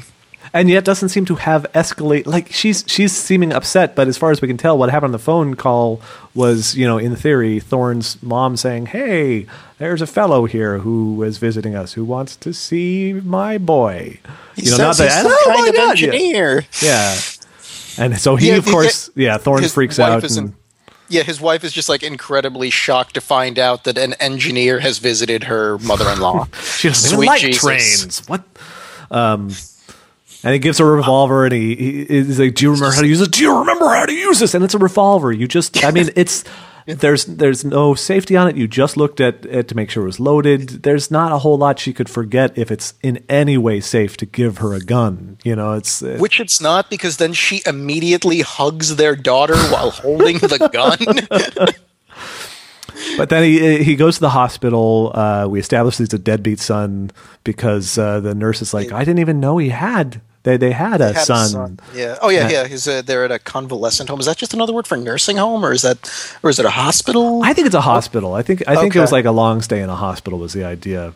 But uh, and she's Forget like, you have to check they're in. Staying in a really fucking nice nursing home, I have to say. Yeah. Or hospital or whatever. Well, yeah, yeah. It's it's it's all a little bit weird. But so the the nurse is all like, you have to check in, and then he walks off, and she's like, sir, please slow down. It's like if you're gonna break the rules, at least do it at a reasonable speed, sir not come back here, not, hey, you really, really have to check in, not I'm calling security, but please slow down. She didn't have to call security. There's a shot, and you see the security guard sitting reading a book, and he just sort of looks up, and then, you know, for this scene, that's the end of the security guard. They just, they, um, not much happens here. They're bored. Yeah. They're willing to run with this and see where it goes. And then there's the twins. Uh, again, he's walking down, and he sees yeah. in the distance coming down the hallway a figure of like a, just a nurse walking down the side of the hallway, but then his vision's all blurry, and then there's two, and then there's one, and then there's two. And I'm not clear why there was the one versus the two, but as you say, it's like this twin imagery just comes back, and they walk past. It's like, oh my, what a handsome boy, or something like that. I wonder uh, if the director was just like, hey, what other movies were twins in? Uh, Shining. Were there any good scenes in them with that? Yeah, okay, let's use it for this because yeah, it was it was just like you know twins in in like you know ornate dresses at the end of a hallway, except these were you know old ladies or late middle aged ladies instead of little girls. Yep. And he's being trailed by a guy in a motorized wheelchair and um, who's got a straitjacket on. And then the guy, like, you know, passes him on the left because he's, I guess, uh, Thorne's walking slower than a motorized wheelchair. And his. Um, his his cheeks are just like held down with chains to the, yeah, uh, they're, to the they're, wheelchair. They're, they're, totally Hellraiser wide, and uh, and he and he laughs with the voice of a child. Yeah, and it's like okay, well that's okay, I guess it's a creepy thing that's happening. Although still doesn't make a hell of a lot of sense. No, and he and like the weird thing is like it's supposed to be like you know that he laughs and it's child supposed to be creepy, but like the only thing I got off this guy is like goofy uncle vibe. he it's actually like, has oh, a weird uncle trachea problem. Magic tricks, yeah. yeah. Um, but it turns out Detective Thorne's mom is Miss Landingham from West Wing. Oh, really? Yeah. That, oh, yeah. I like her. Yeah, she's great. And they did now, not utilize her in any way. this made me angrier at him than anything else in the film because it's like, oh, why don't you visit your mom? It's fucking Miss Landingham. She's awesome. Yeah. Come on, go visit her. Why don't you visit him, Joe? I think that might be the most accomplished actor in this movie. Yeah, she was. Because she was. Oh no. Well, oh, wanna, no. Let's not talk about The West Wing anymore. For anybody who might not have seen it. Yeah. Um, but she was already on The West Wing by the time this movie came out. I think because I think West Wing started in '99. Okay, yeah, that's so. But yeah, because uh, I think season three had the 9/11 episode. Yeah. All right. Um, So yeah, he walks in there and they're just like, you know, hey, why don't you call? We never see you, and they're being really passive aggressive to him, and it's supposed to come off as creepy because you know, just like you know, he's there in a rush, and they were just visited by a creepy man, and you know, it's supposed to come off as creepy that they're so nonchalant about it, but really, it just comes off as extremely passive aggressive. Yeah. And, then I thought they would follow up on that, like you know, it's like, oh, it turns out that you know, like she's a, you know, she was like a cold, distant mother, like a Lucille Bluth type. That's just you know, just nothing but guilt and misery. Nope. No, it's Nothing. it's it's him. Yeah, nothing. Yeah, and he wanders through into another room for some reason. I don't remember what happened exactly, but he goes into another room from their hospital room, and it's the green childhood bedroom again. And he tries to go back, but the door's locked, and he hears screaming and terrible, you know, gurgling noises and whatnot. Flag and then, noises and stuff. yeah, and then a ton of blood comes seeping out under the door. Hellraiser three called. Three, yes, yes. Uh, so you know that that was something. Inexplicably large amount of blood indicating a murder took place on the door. Yep. Uh, and then it turns out it was all just a dream, and he's still in bed, and the same phone call wakes him up again, and it's it's apparently the exact same phone call from Ma about the engineer, and we cut back to the hospital, and this time he just busts in, gun drawn, and the nurse is yelling different things at him time this time. So I guess that's something. Sir, sir, you can't come in here with a gun. Then she turns to the security guards like, he's got a gun in the security card. And again, it just cuts. Yeah. But then I want, I Um, want, I want like ten or twelve takes of this whole interaction. That's that's another movie that should have been the movie that this was. Like a half hour feature about the cowboy bar, a half hour feature of just them looping this ad nauseum to really explore the tedium of an actual Groundhog Day loop, where you know they have to say something different every time just so you don't go mad. Although we do have the I didn't know the Thornes had a son line that she says Yeah. eventually, and that totally freaks him out. Because like, oh my god, the same thing happened before. Even though you know you should already be pretty fucking freaked out. Like that should not get to you. You should be like, yeah, lady, I know, I know, we did this before. It was a dream, but it's real. Oh my god. there's something wrong with time. I, I'm not even going to start to explain it to you. Um, yeah, but he's told to like, you know, he's like, freeze, fucker. And he turns around. The security guards, you know, got his gun trained on him. And he's just like, you know, I'm Denver PD. And this is the one time that we learn where this movie takes place. There's no establishing shots. It's just one time he references the fact that he's from Denver PD. Did you look up where it was shot by any chance? I forgot to do I that. Not. Um, we should figure that out at some point.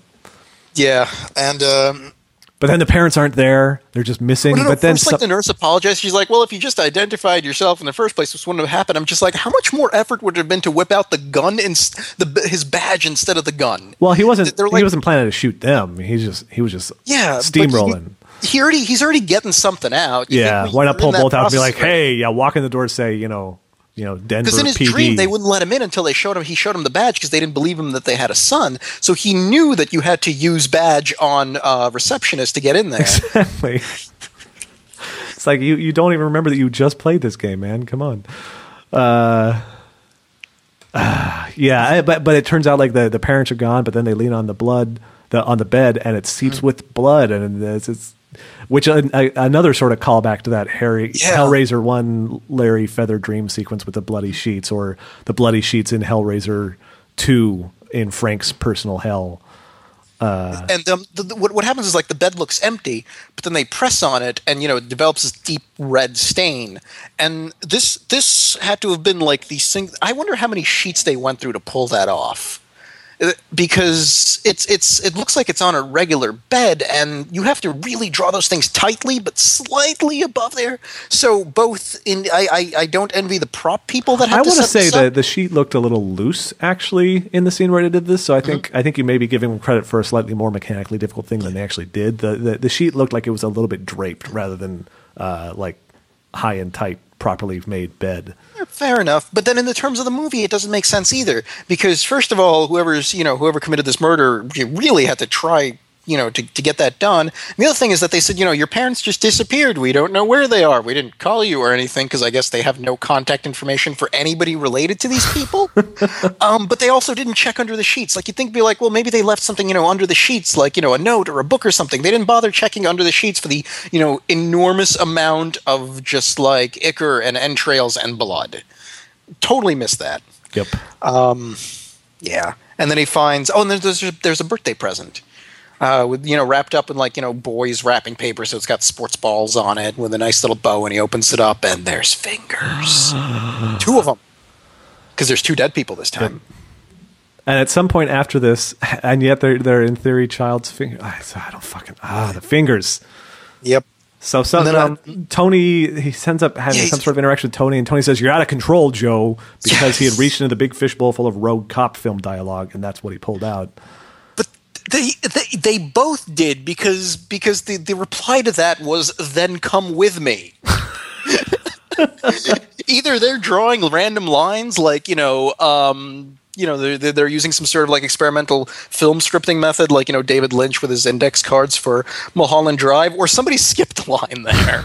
And they're just like, "Fuck it, we're we really got to get this thing done. Uh, just just just go with it." Plus, Thorne And also then, ends uh, up telling Tony to go to hell, so we've got the obligatory "go to hell" line in the film. and then and then he says that you know nobody at the police station will ever believe his story but the thing is it's like how shitty of a cop must he have been over the his 10 years on the force that no that he's just like instinctively nobody's going to believe me even though there's all of this you know evidence to to do it and yeah like i, I can't imagine well, most of he them still don't even know he's LAPD, so you know, think how much of a shock that's going to be when the shit hits the fan. Yeah.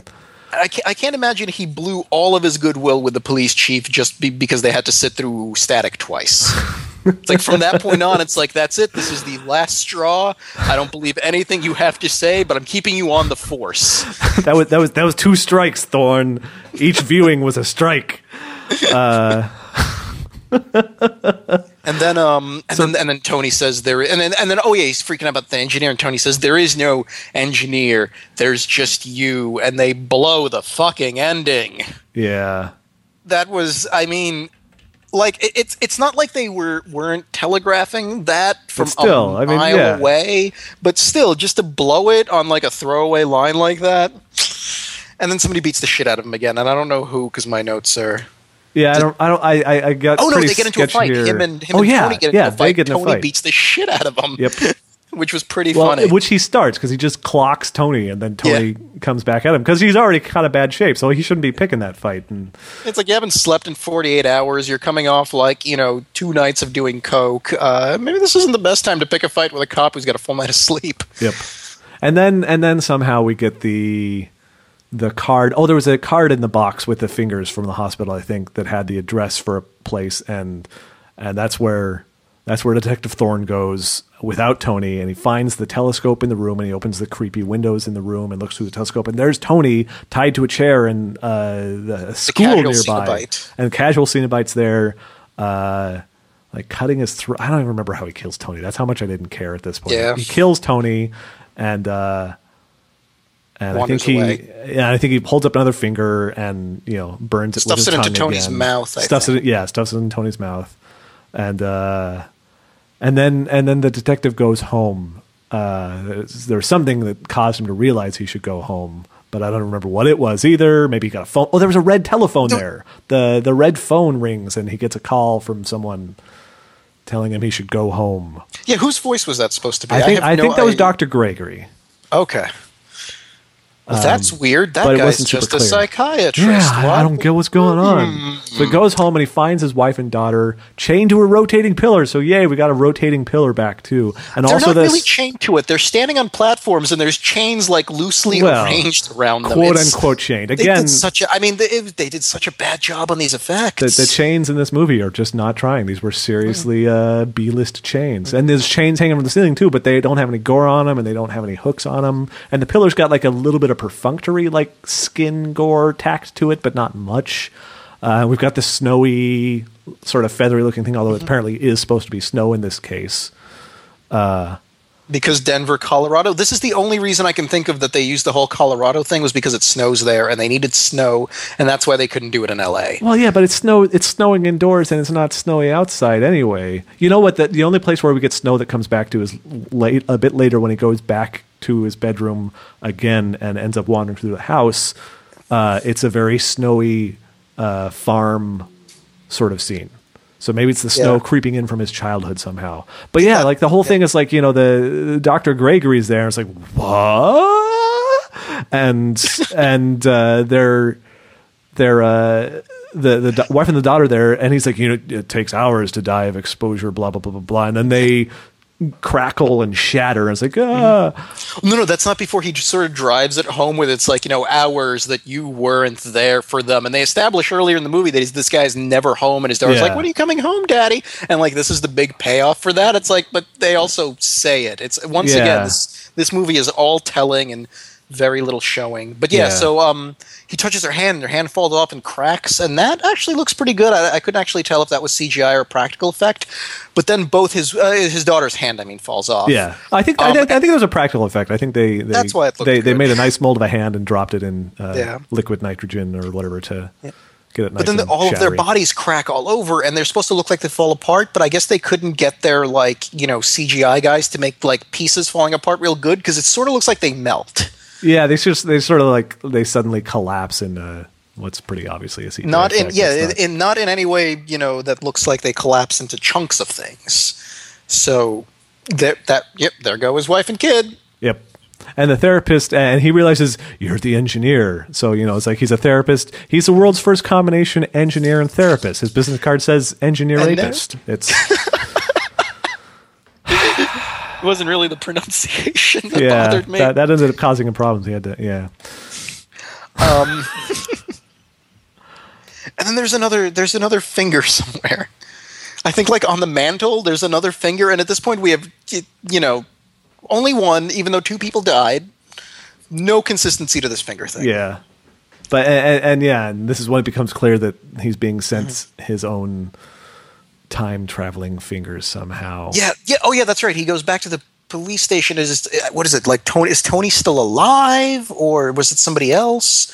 It was just like it doesn't make any sense. These fingers are yours. Yeah, and I don't remember. Yeah, maybe he got a phone call. I don't remember where that even happened, but uh, but yeah, and then we get the reveal. And he's like, "You're the engineer," and we get a cheesy, glowy CGI pin extruding reveal where Doctor Gregory turns into you know Mister Pinhead. And the, the funny thing is, it's like it's like, oh, so you're the engineer, and Gregory's like, well, it's as good as name as any, which would be a cool line if the engineer wasn't explicitly the name of a different character in Yes. the Hellraiser canon. Yes, that's the thing. It's okay, not so your name. It's like you must be Phil. Well, Phil's a good as name as any. Not mine, um, but it's a good name. It's a good name. I like Phil. He's a nice guy. We play poker um, at the Cowboy Bar.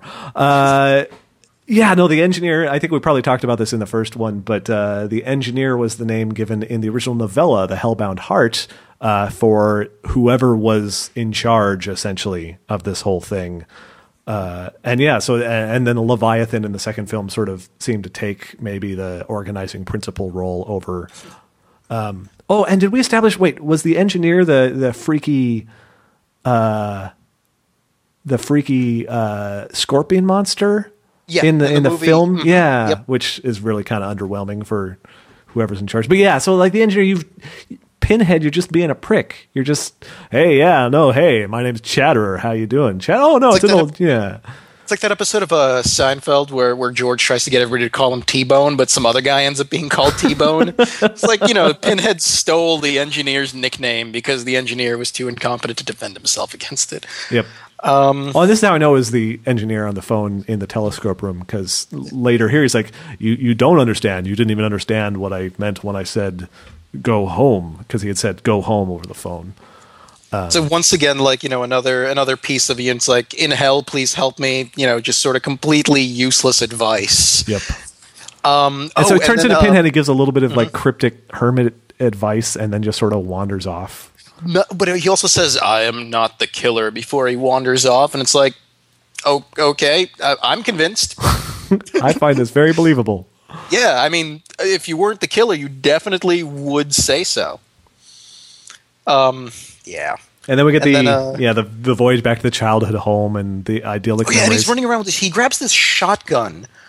Um, Maybe he had it in the car. I don't remember. He had in the car or something, and it's it's it's a shotgun. It's it's not a combat shotgun. It's a regular shotgun, and you'd think his service like gun would be considerably more reliable, easier to aim, has more bullets. You know, possibly just about the same stopping power, and you don't have to. You know, he, he's got two shots out of that shotgun at the most. Well, no, it Um, could be. It, it, it could have several shots in there. I mean, it's a it's a pump action sawn off. Eh, it, it, it could probably chamber like four or five shots. Yeah, but still, which I think is what he ends up having. And he yeah, and then he runs into you know his childhood past home, and at this point, I'm like, oh, you know what? I think the his childhood trauma that turned him into an asshole that they're clearly going around now. I think it's that a crazy guy ran into their home with a gun. I'm I'm really disappointed. I kind of hoped that young Joseph would have been played by Courtland Mead. I think that would have been a Oh, great bit of like yeah. pointless continuity. they couldn't uh, get him; he's too expensive. so, so, whoa, Richie Yep. Rich, yeah, and why don't we get uh, Morgan Freeman? Uh, uh, yeah. So yeah, so so he he sees his child at home. He sees his mom with the brownies and Which the um, blah and blah now blah. this this this sort of like thing where you know like he's actively in his childhood home and he's like watching his childhood. It's you, you see this done well in um I think it was Ingmar Bergman's Wild Strawberries. It's either Smiles of a Summer Night or Wild Strawberries or one of those other ones. But then Woody Allen um, just has a you know very very um, clear homage to it in deconstructing Harry and crimes and misdemeanors, and it's a pretty cool thing if you can pull it off. And they do not pull it off. No, it's it's wildly underwhelming. It's it's like okay, well, I get this is supposed to be a thing, but I'm getting nothing from it. Uh, and then and then everything gets earthquakey, and a bowl of fruit rots really rapidly, and the home sweet home sign falls down, and that's when I'm thinking. Okay, we're going to find out what the traumatic event in his childhood is. Yeah, and mom mom's hand ages, and uh, young Joe just literally fades out like it's uh, the climax of Back to the Future. Yes.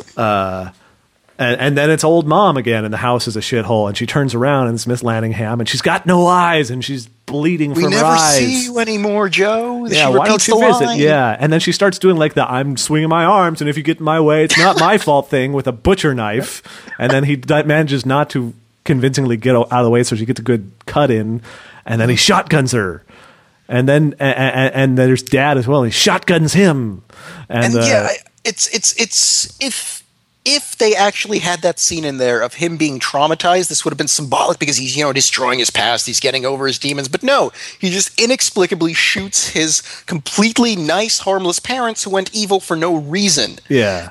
I mean, him nobody- shooting them at that point is explicable, but the Yeah, no, motivation sense. For like it even happening makes no to get him and sense. Yeah. yeah, yeah. That's so, and and then and then that you know this is this is it for the flashback. This is it. We we see him playing with his toys. His mom calls him down. His dad's asleep in front of the TV watching the news. He has a brownie, and that's it. This Yep, is this that's is the big all the insight we flashback. get. Yeah, he was clearly so innocent because she tells him he's a good boy, and that's why she made him brownies. and I, I don't even you know like uh, you know I said that you know the movie makes you do a lot of your own work to figure out you know what's going on what motivation is. I cannot for the life of me figure out why why any of that happened. It's Did, did you do you, do you I- have anything? I got no satisfaction out of it. Like all like I, I I'm willing to go out on a limb here and just make up the idea that maybe the idea is that Cause, 'cause- okay, so so uh, a way this could go is that by confronting like his childhood trauma, maybe there'd be a redemptive thing here. Would be how this could go if it was a slightly different movie, right? Like that's sort of part of what it felt like might be setting up. It's like, yeah, we're going to go back and we're finally going to get some answers for what happened to this guy, why he's so fucked up now, what occurred, what the dark secrets was. But then we see nothing. And the, the pretentious defense I could draw is that the film is being very clever by refusing to actually show us what happened, but that doesn't mean it didn't happen. It means we're left to think that he is still struggling to get past the denial of his childhood trauma. And so instead of confronting it, he ends up, you know, suppressing it once again and pretending that everything was great. And that's why he doesn't ultimately get redeemed and instead lashes out at his projections of uh, things that have gone badly these days. But uh, I'm, I don't really buy that. I just, in the absence of anything from the film, I guess you know I I can halfway care about that as an alternate theory. Yeah, why not just duct tape the things Yeah. together like that? It's like I just like I can't even get excited about my shitty explanation of your film. Come on. Uh, and then the, the the dead hooker shows up and Oh, yeah, jumps jumps out of the shower. and says whatever you want, however many times you want it, and he shotguns and her, neck is her throat is slit. Which Oh, yeah, which at was no in- point did we when they found her body before she was hanging like Yeah, on she was hanging off the uh, the shower, kind of like a shower caddy, yeah. but a person.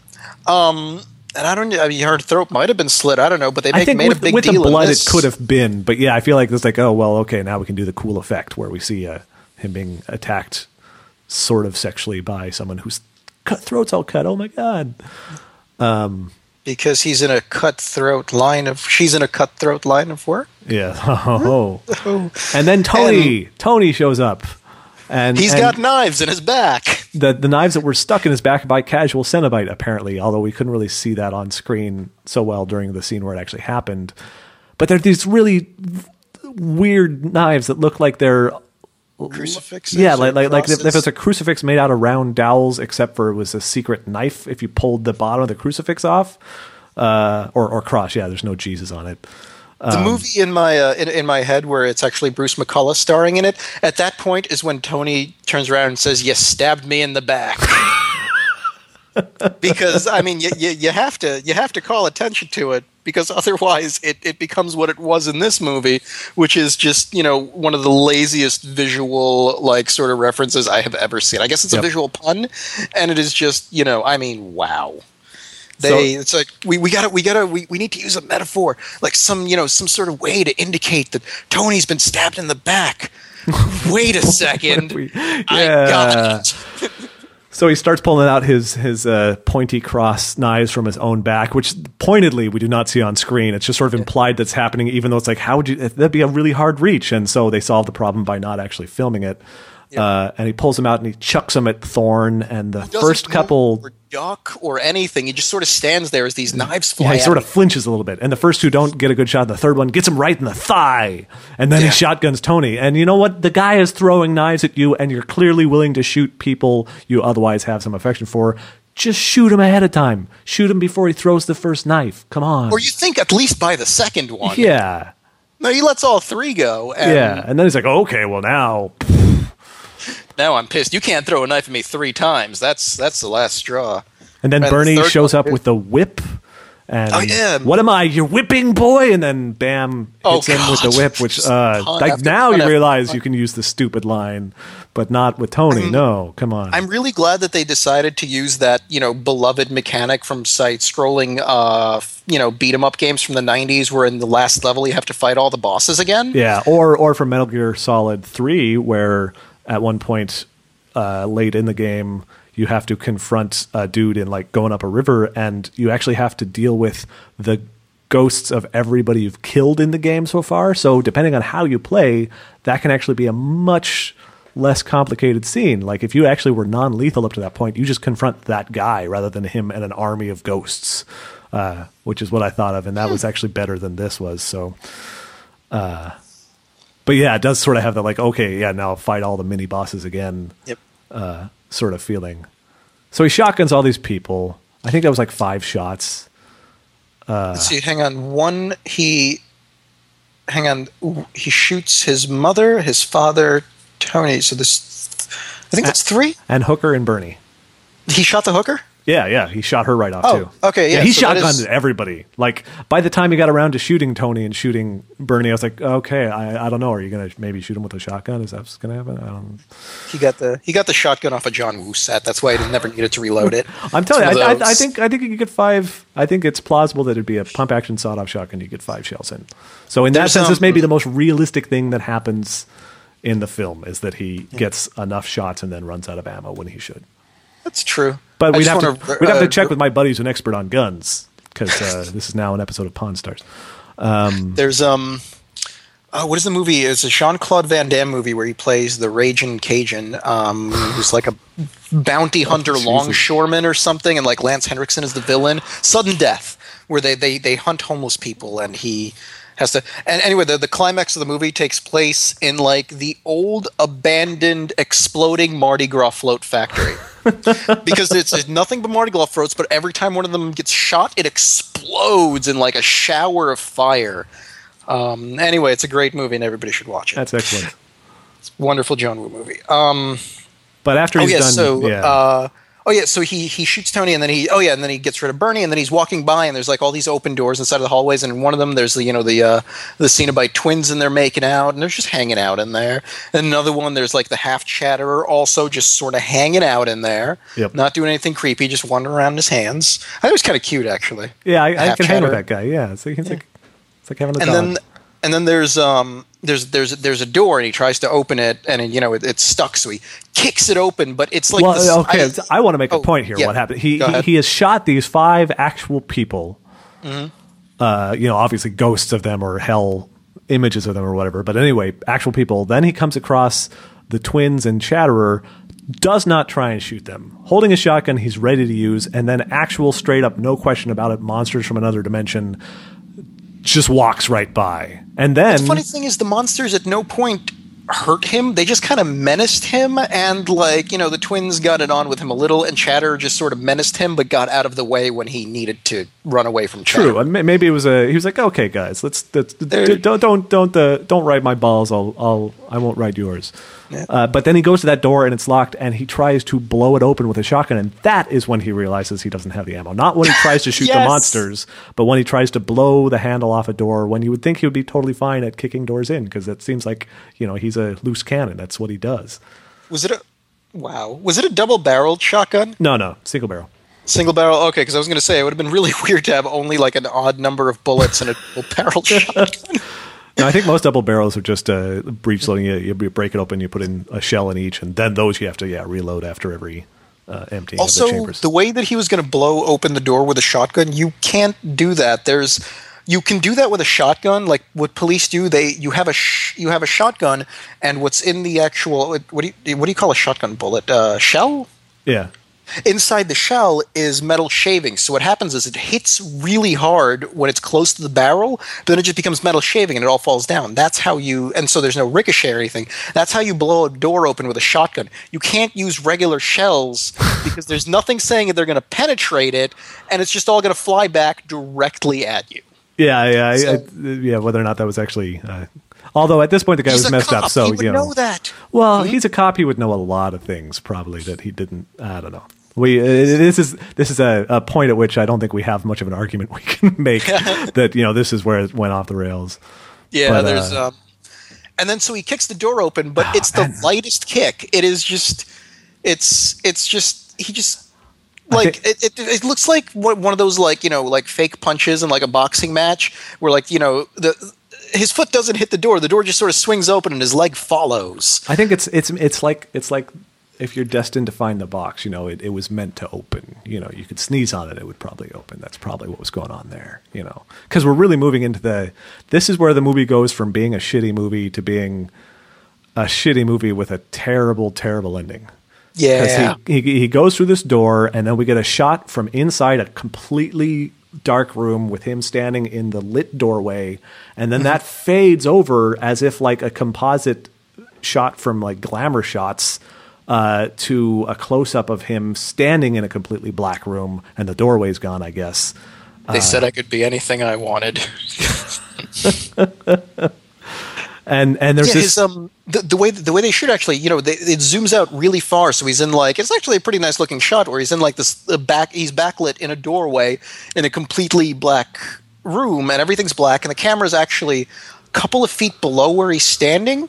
And then his head sort of surfaces like it's closer to the camera than he is. So there, he's kind of like in the same shot as himself for a second and then the other thing fades out and then it zooms out and he's in a completely black room and the door is gone Are, are- So- are, are you going to are you going to posit here that there's an intentional sort of reference to like the end of 2001, like it's a nod to Kubrick where he's in a theory maybe seeing himself? Ah. Because if you do, I'm going to say no because I don't think so. well, there was no look of recognition. It's not like it's not like he looked to the impossible place where he himself was that was not him. You know, it was just it's a shitty fade. Is is my Yeah. feel. And then there's then, this uh, terribly, incredibly cheesy spin-in effect, like the spin-in Yeah, it's of like the newspaper, uh, like in one of those like old old uh, like movies from the 30s or 40s, like you know Newsline. It's like you know Chrysler Tower finished, like it just spins in. Yep. Except for instead of a newspaper, it's young him, like Tied tied to a chair. Tied chain. I, were there chains? Uh, there sh- probably should have been chains, but I I stopped even caring at this point enough to know. Uh, and yeah, he, spins in and he's sitting in a chair and he's looking down. You can't see his face, but his his hands. He's only got two fingers, like a thumb and a finger on his right hand, and the rest are just horrible stumps. Uh, and then the faceless casual Cenobite dude wanders in, and he tears his own Cenobite face off, and it turns out It's, Madonna. yeah, yes. It was a big cameo for her. It's, it's Detective Thorne, and this is where he's doing like his best Ray Liotta impression. Was my feeling because he's sort of like looking down. He, his his head's tilted down. He's got blood on his face, and he's sort of looking up. And that's where I feel like he's like he just shot the guy in the trunk in Goodfellas, and he's like, Ugh. um, and then yeah, and this whole thing, and then like yeah, Pinhead comes out, and the whole thing is staged so undynamically. We're just standing in a dark room, and there's Pinhead, and on one side is uh, Detective Thorne himself as Ray Liotta, standing there looking moody and not saying anything. And on the other hand, uh, like literally to his other hand, because he's holding his hands out towards both of these, uh, is yeah, young Detective Thorne. As I guess he wasn't a detective when he was young. Inspector Thorne. but uh but yeah and and pinhead does some speechifying and it's like the least interesting speechifying Yeah, it's- he's it's- it's done like, you know, it's the- so the- ham-handed. It's like you know the, the the child is the spirit, and the you know Ray Liotta Thorne is the flesh, and, and your the flesh, is killing your cons- spirit he says like seven fucking times because we couldn't follow him. And we know that part, but like the, the the big reveal is supposed to be why that's happening, and no, it's just happening inexplicably. yeah it's like it's just like the idea is that you were bad and this is the hell you've made he says you are your own king and this is the hell you've created for yourself and it's like okay but still yeah And then they go back to the chess metaphor from the beginning because that's something that was developed throughout the course of the film to be referred to at the end like that. You think they might have just forgotten? It's just like, oh shit, we were supposed to like this movie was supposed to be full of chess imagery. Fuck. yep Can we rewrite the ending? No. Uh, yeah, whatever. we'll just say the thing about being the king he'll be you know Yeah. And then and then yeah, and then Murder Joe cuts off the kid's penultimate finger, I guess, but off camera and Joe's like, No and Yeah, like the Darth Vadery. Uh, Yeah, and and And then yeah. it cuts to black, and you think the movie's over. Well, and, and Pinhead says, "Oh yes, Joseph. Oh yes." And it's like, "Oh, really?" Um, and yeah, and then oh, but there's also finally we get some proper like Hellraiser face hooking action. Like, Oh, yeah, so some right. chains actually came out of the dark and grabbed him and pulled his arms out to the side. So that was nice. And then and then his face gets hooked. He gets like three hooks in each side of his face. And Pinhead does some more lecturing. And it's like, "Welcome."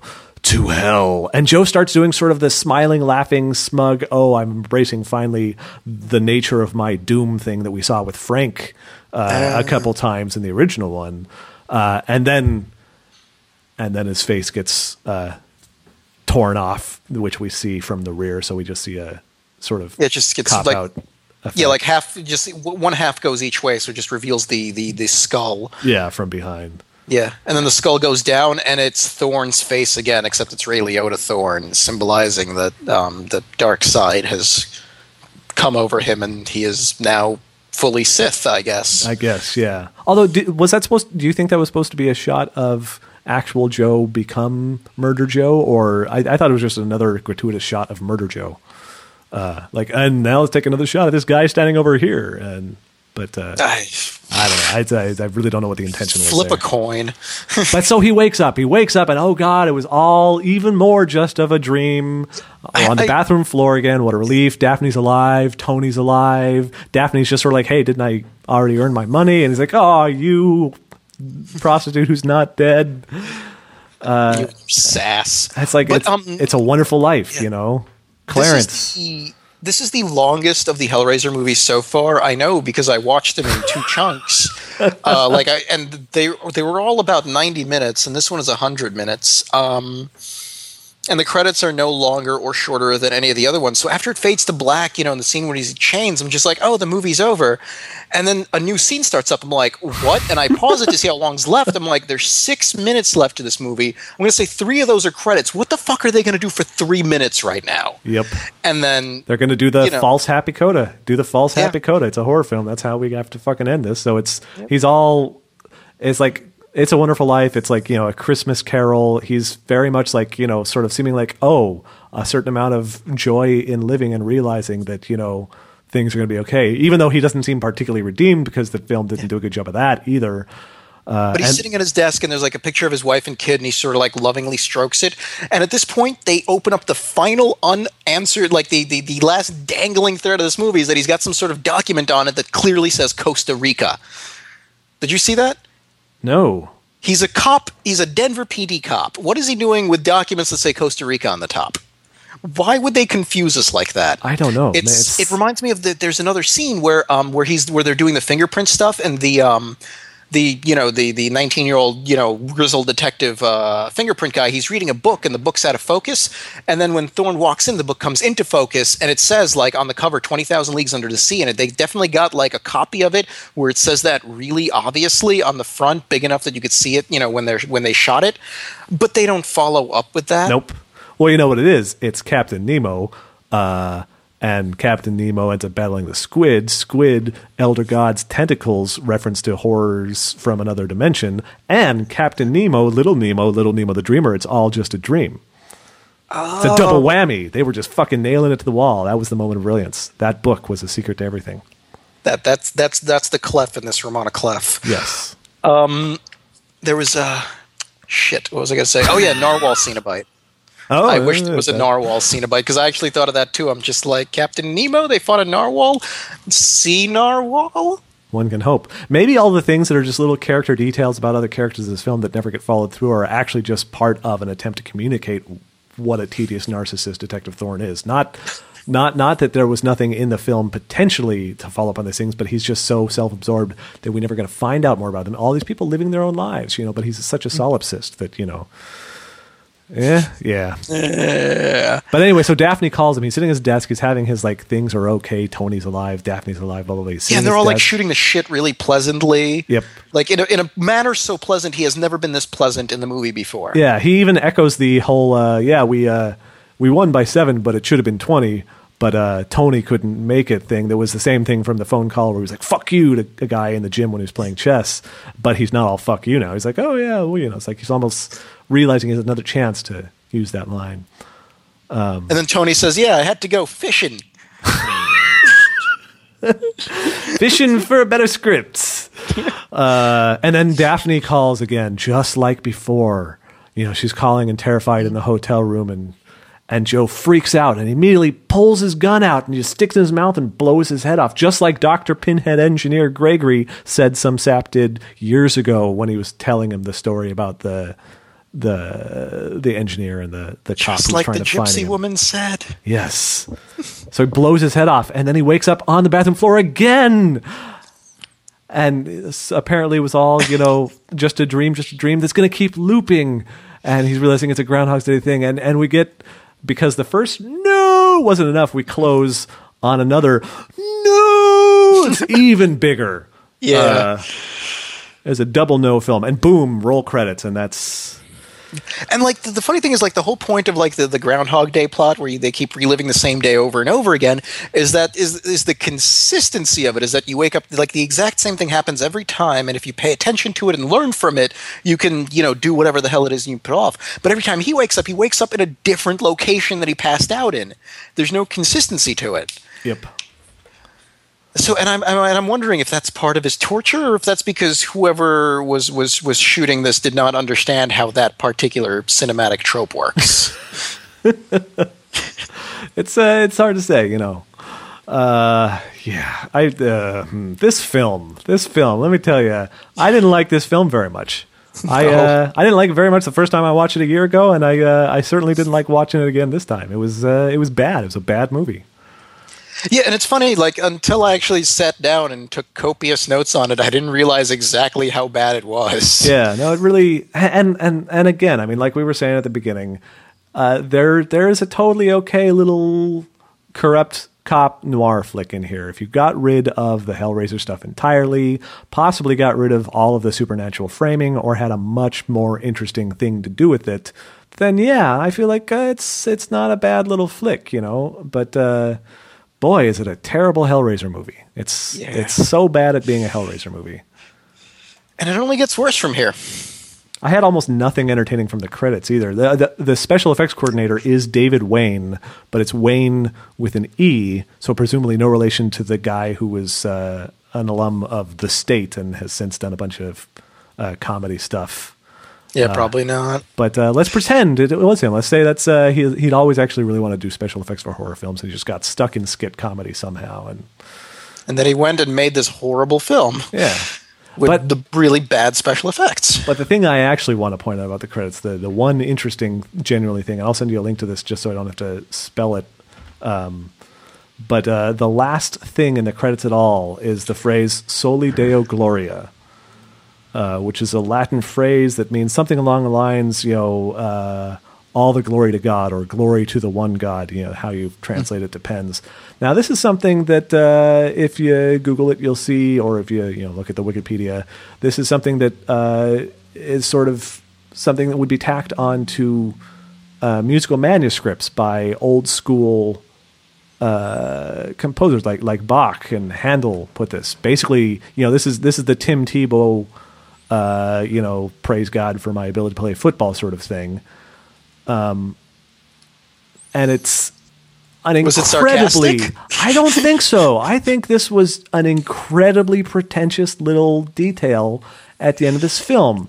You make a a movie. I mean, you could even argue that it's not blasphemous or anything. You could, I would say, in a disappointing way, this film is rather dully uh, Judeo-Christian uh, conformant in its notion that uh, Pinhead ends up essentially playing a moral agent, you know, giving a lecture about a morality play about how being bad means you go to hell, uh, which is like the dullest thing you could possibly do with Pinhead.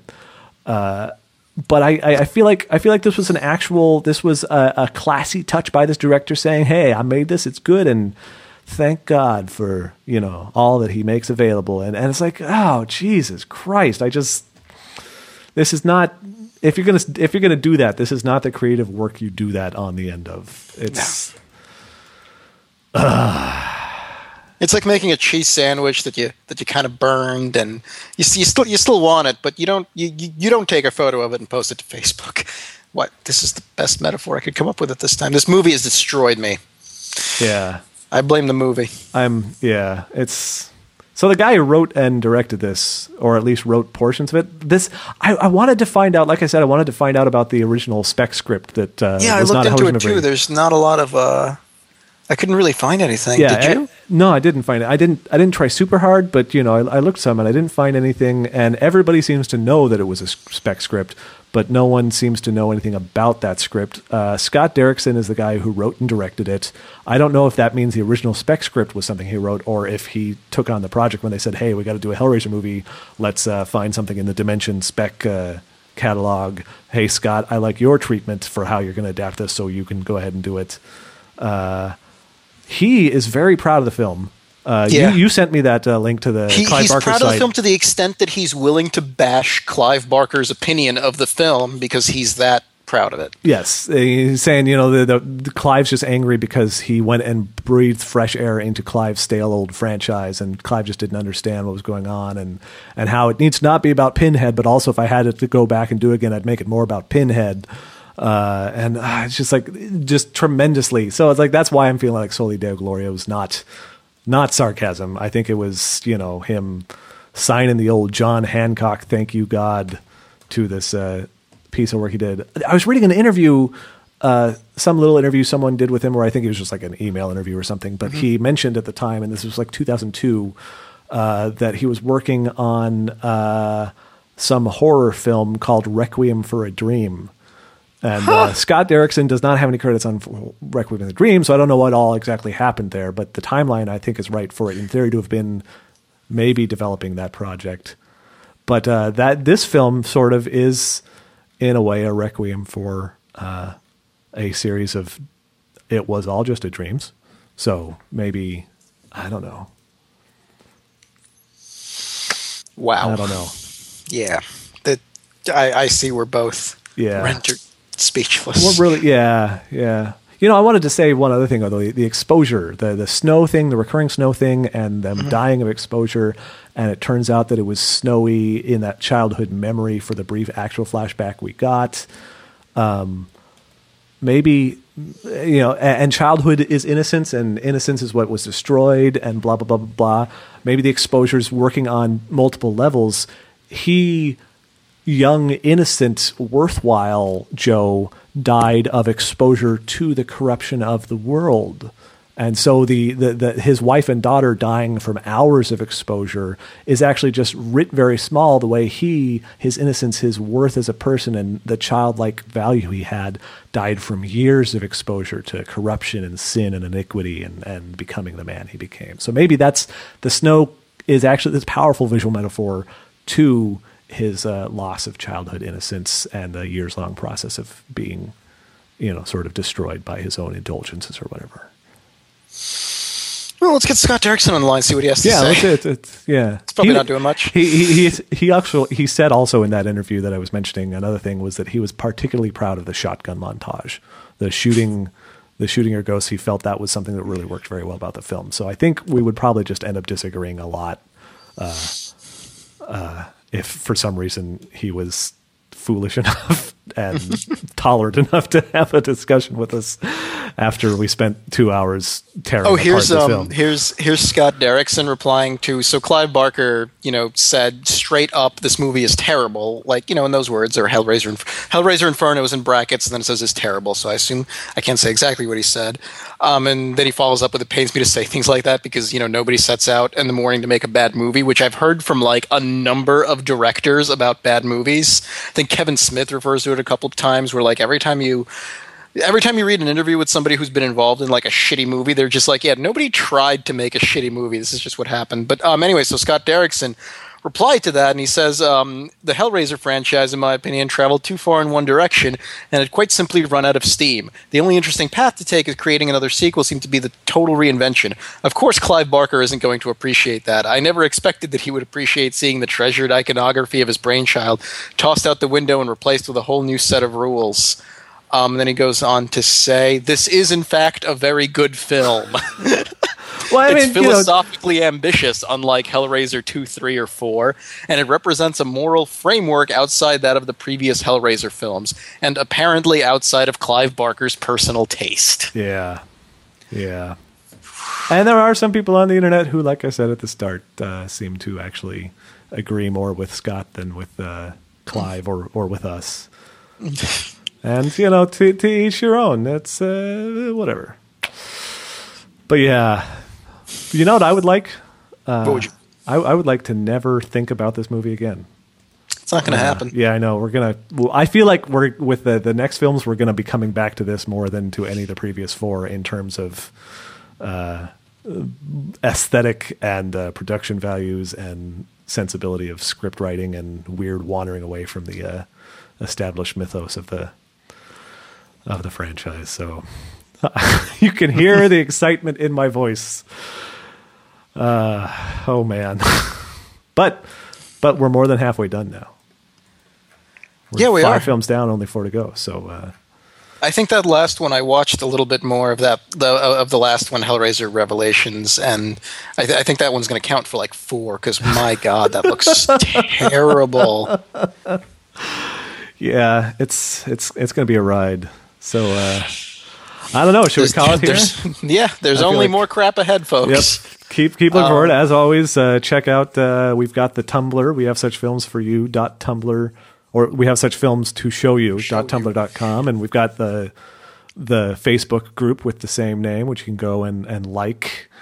Uh, You can go. Mm-hmm. Uh, many of you have. Yes, which thank you. Yes, it's uh, Yes. it's been a nice little showing there, and you could s- follow the Tumblr if you're into that sort of thing. You can go to iTunes and uh, write up a little review about how wonderful or terrible we are. Maybe maybe Which one of you can write one that says it's terrible. Another one you can write to say that actually no, it's just outside your comfort zone.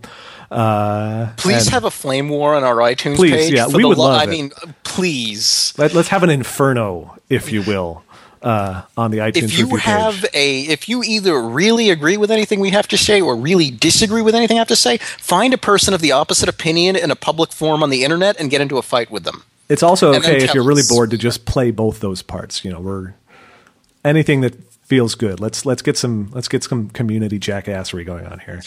Uh, and uh, and yeah, you can uh, you can rate it on uh, iTunes as well, which will raise the visibility of the podcast in theory. And it? uh, Is yeah. that what it does? yeah, I think if a bunch of people rate, it's more likely to actually you know get shown in also you know see also type things. Uh, and yeah, that's most of our things. You can bug us on Twitter. I'm at Josh Millard. Dot, well, I'm just at Josh Millard, and and I'm at Griph. that's G R I P H. And uh, and yeah, uh, that's uh, that's that's Hellraiser five. It uh, it's like uh, it's like being a bad cop forever. It really does feel like an eternity. Soli Deo Gloria. Mic drop.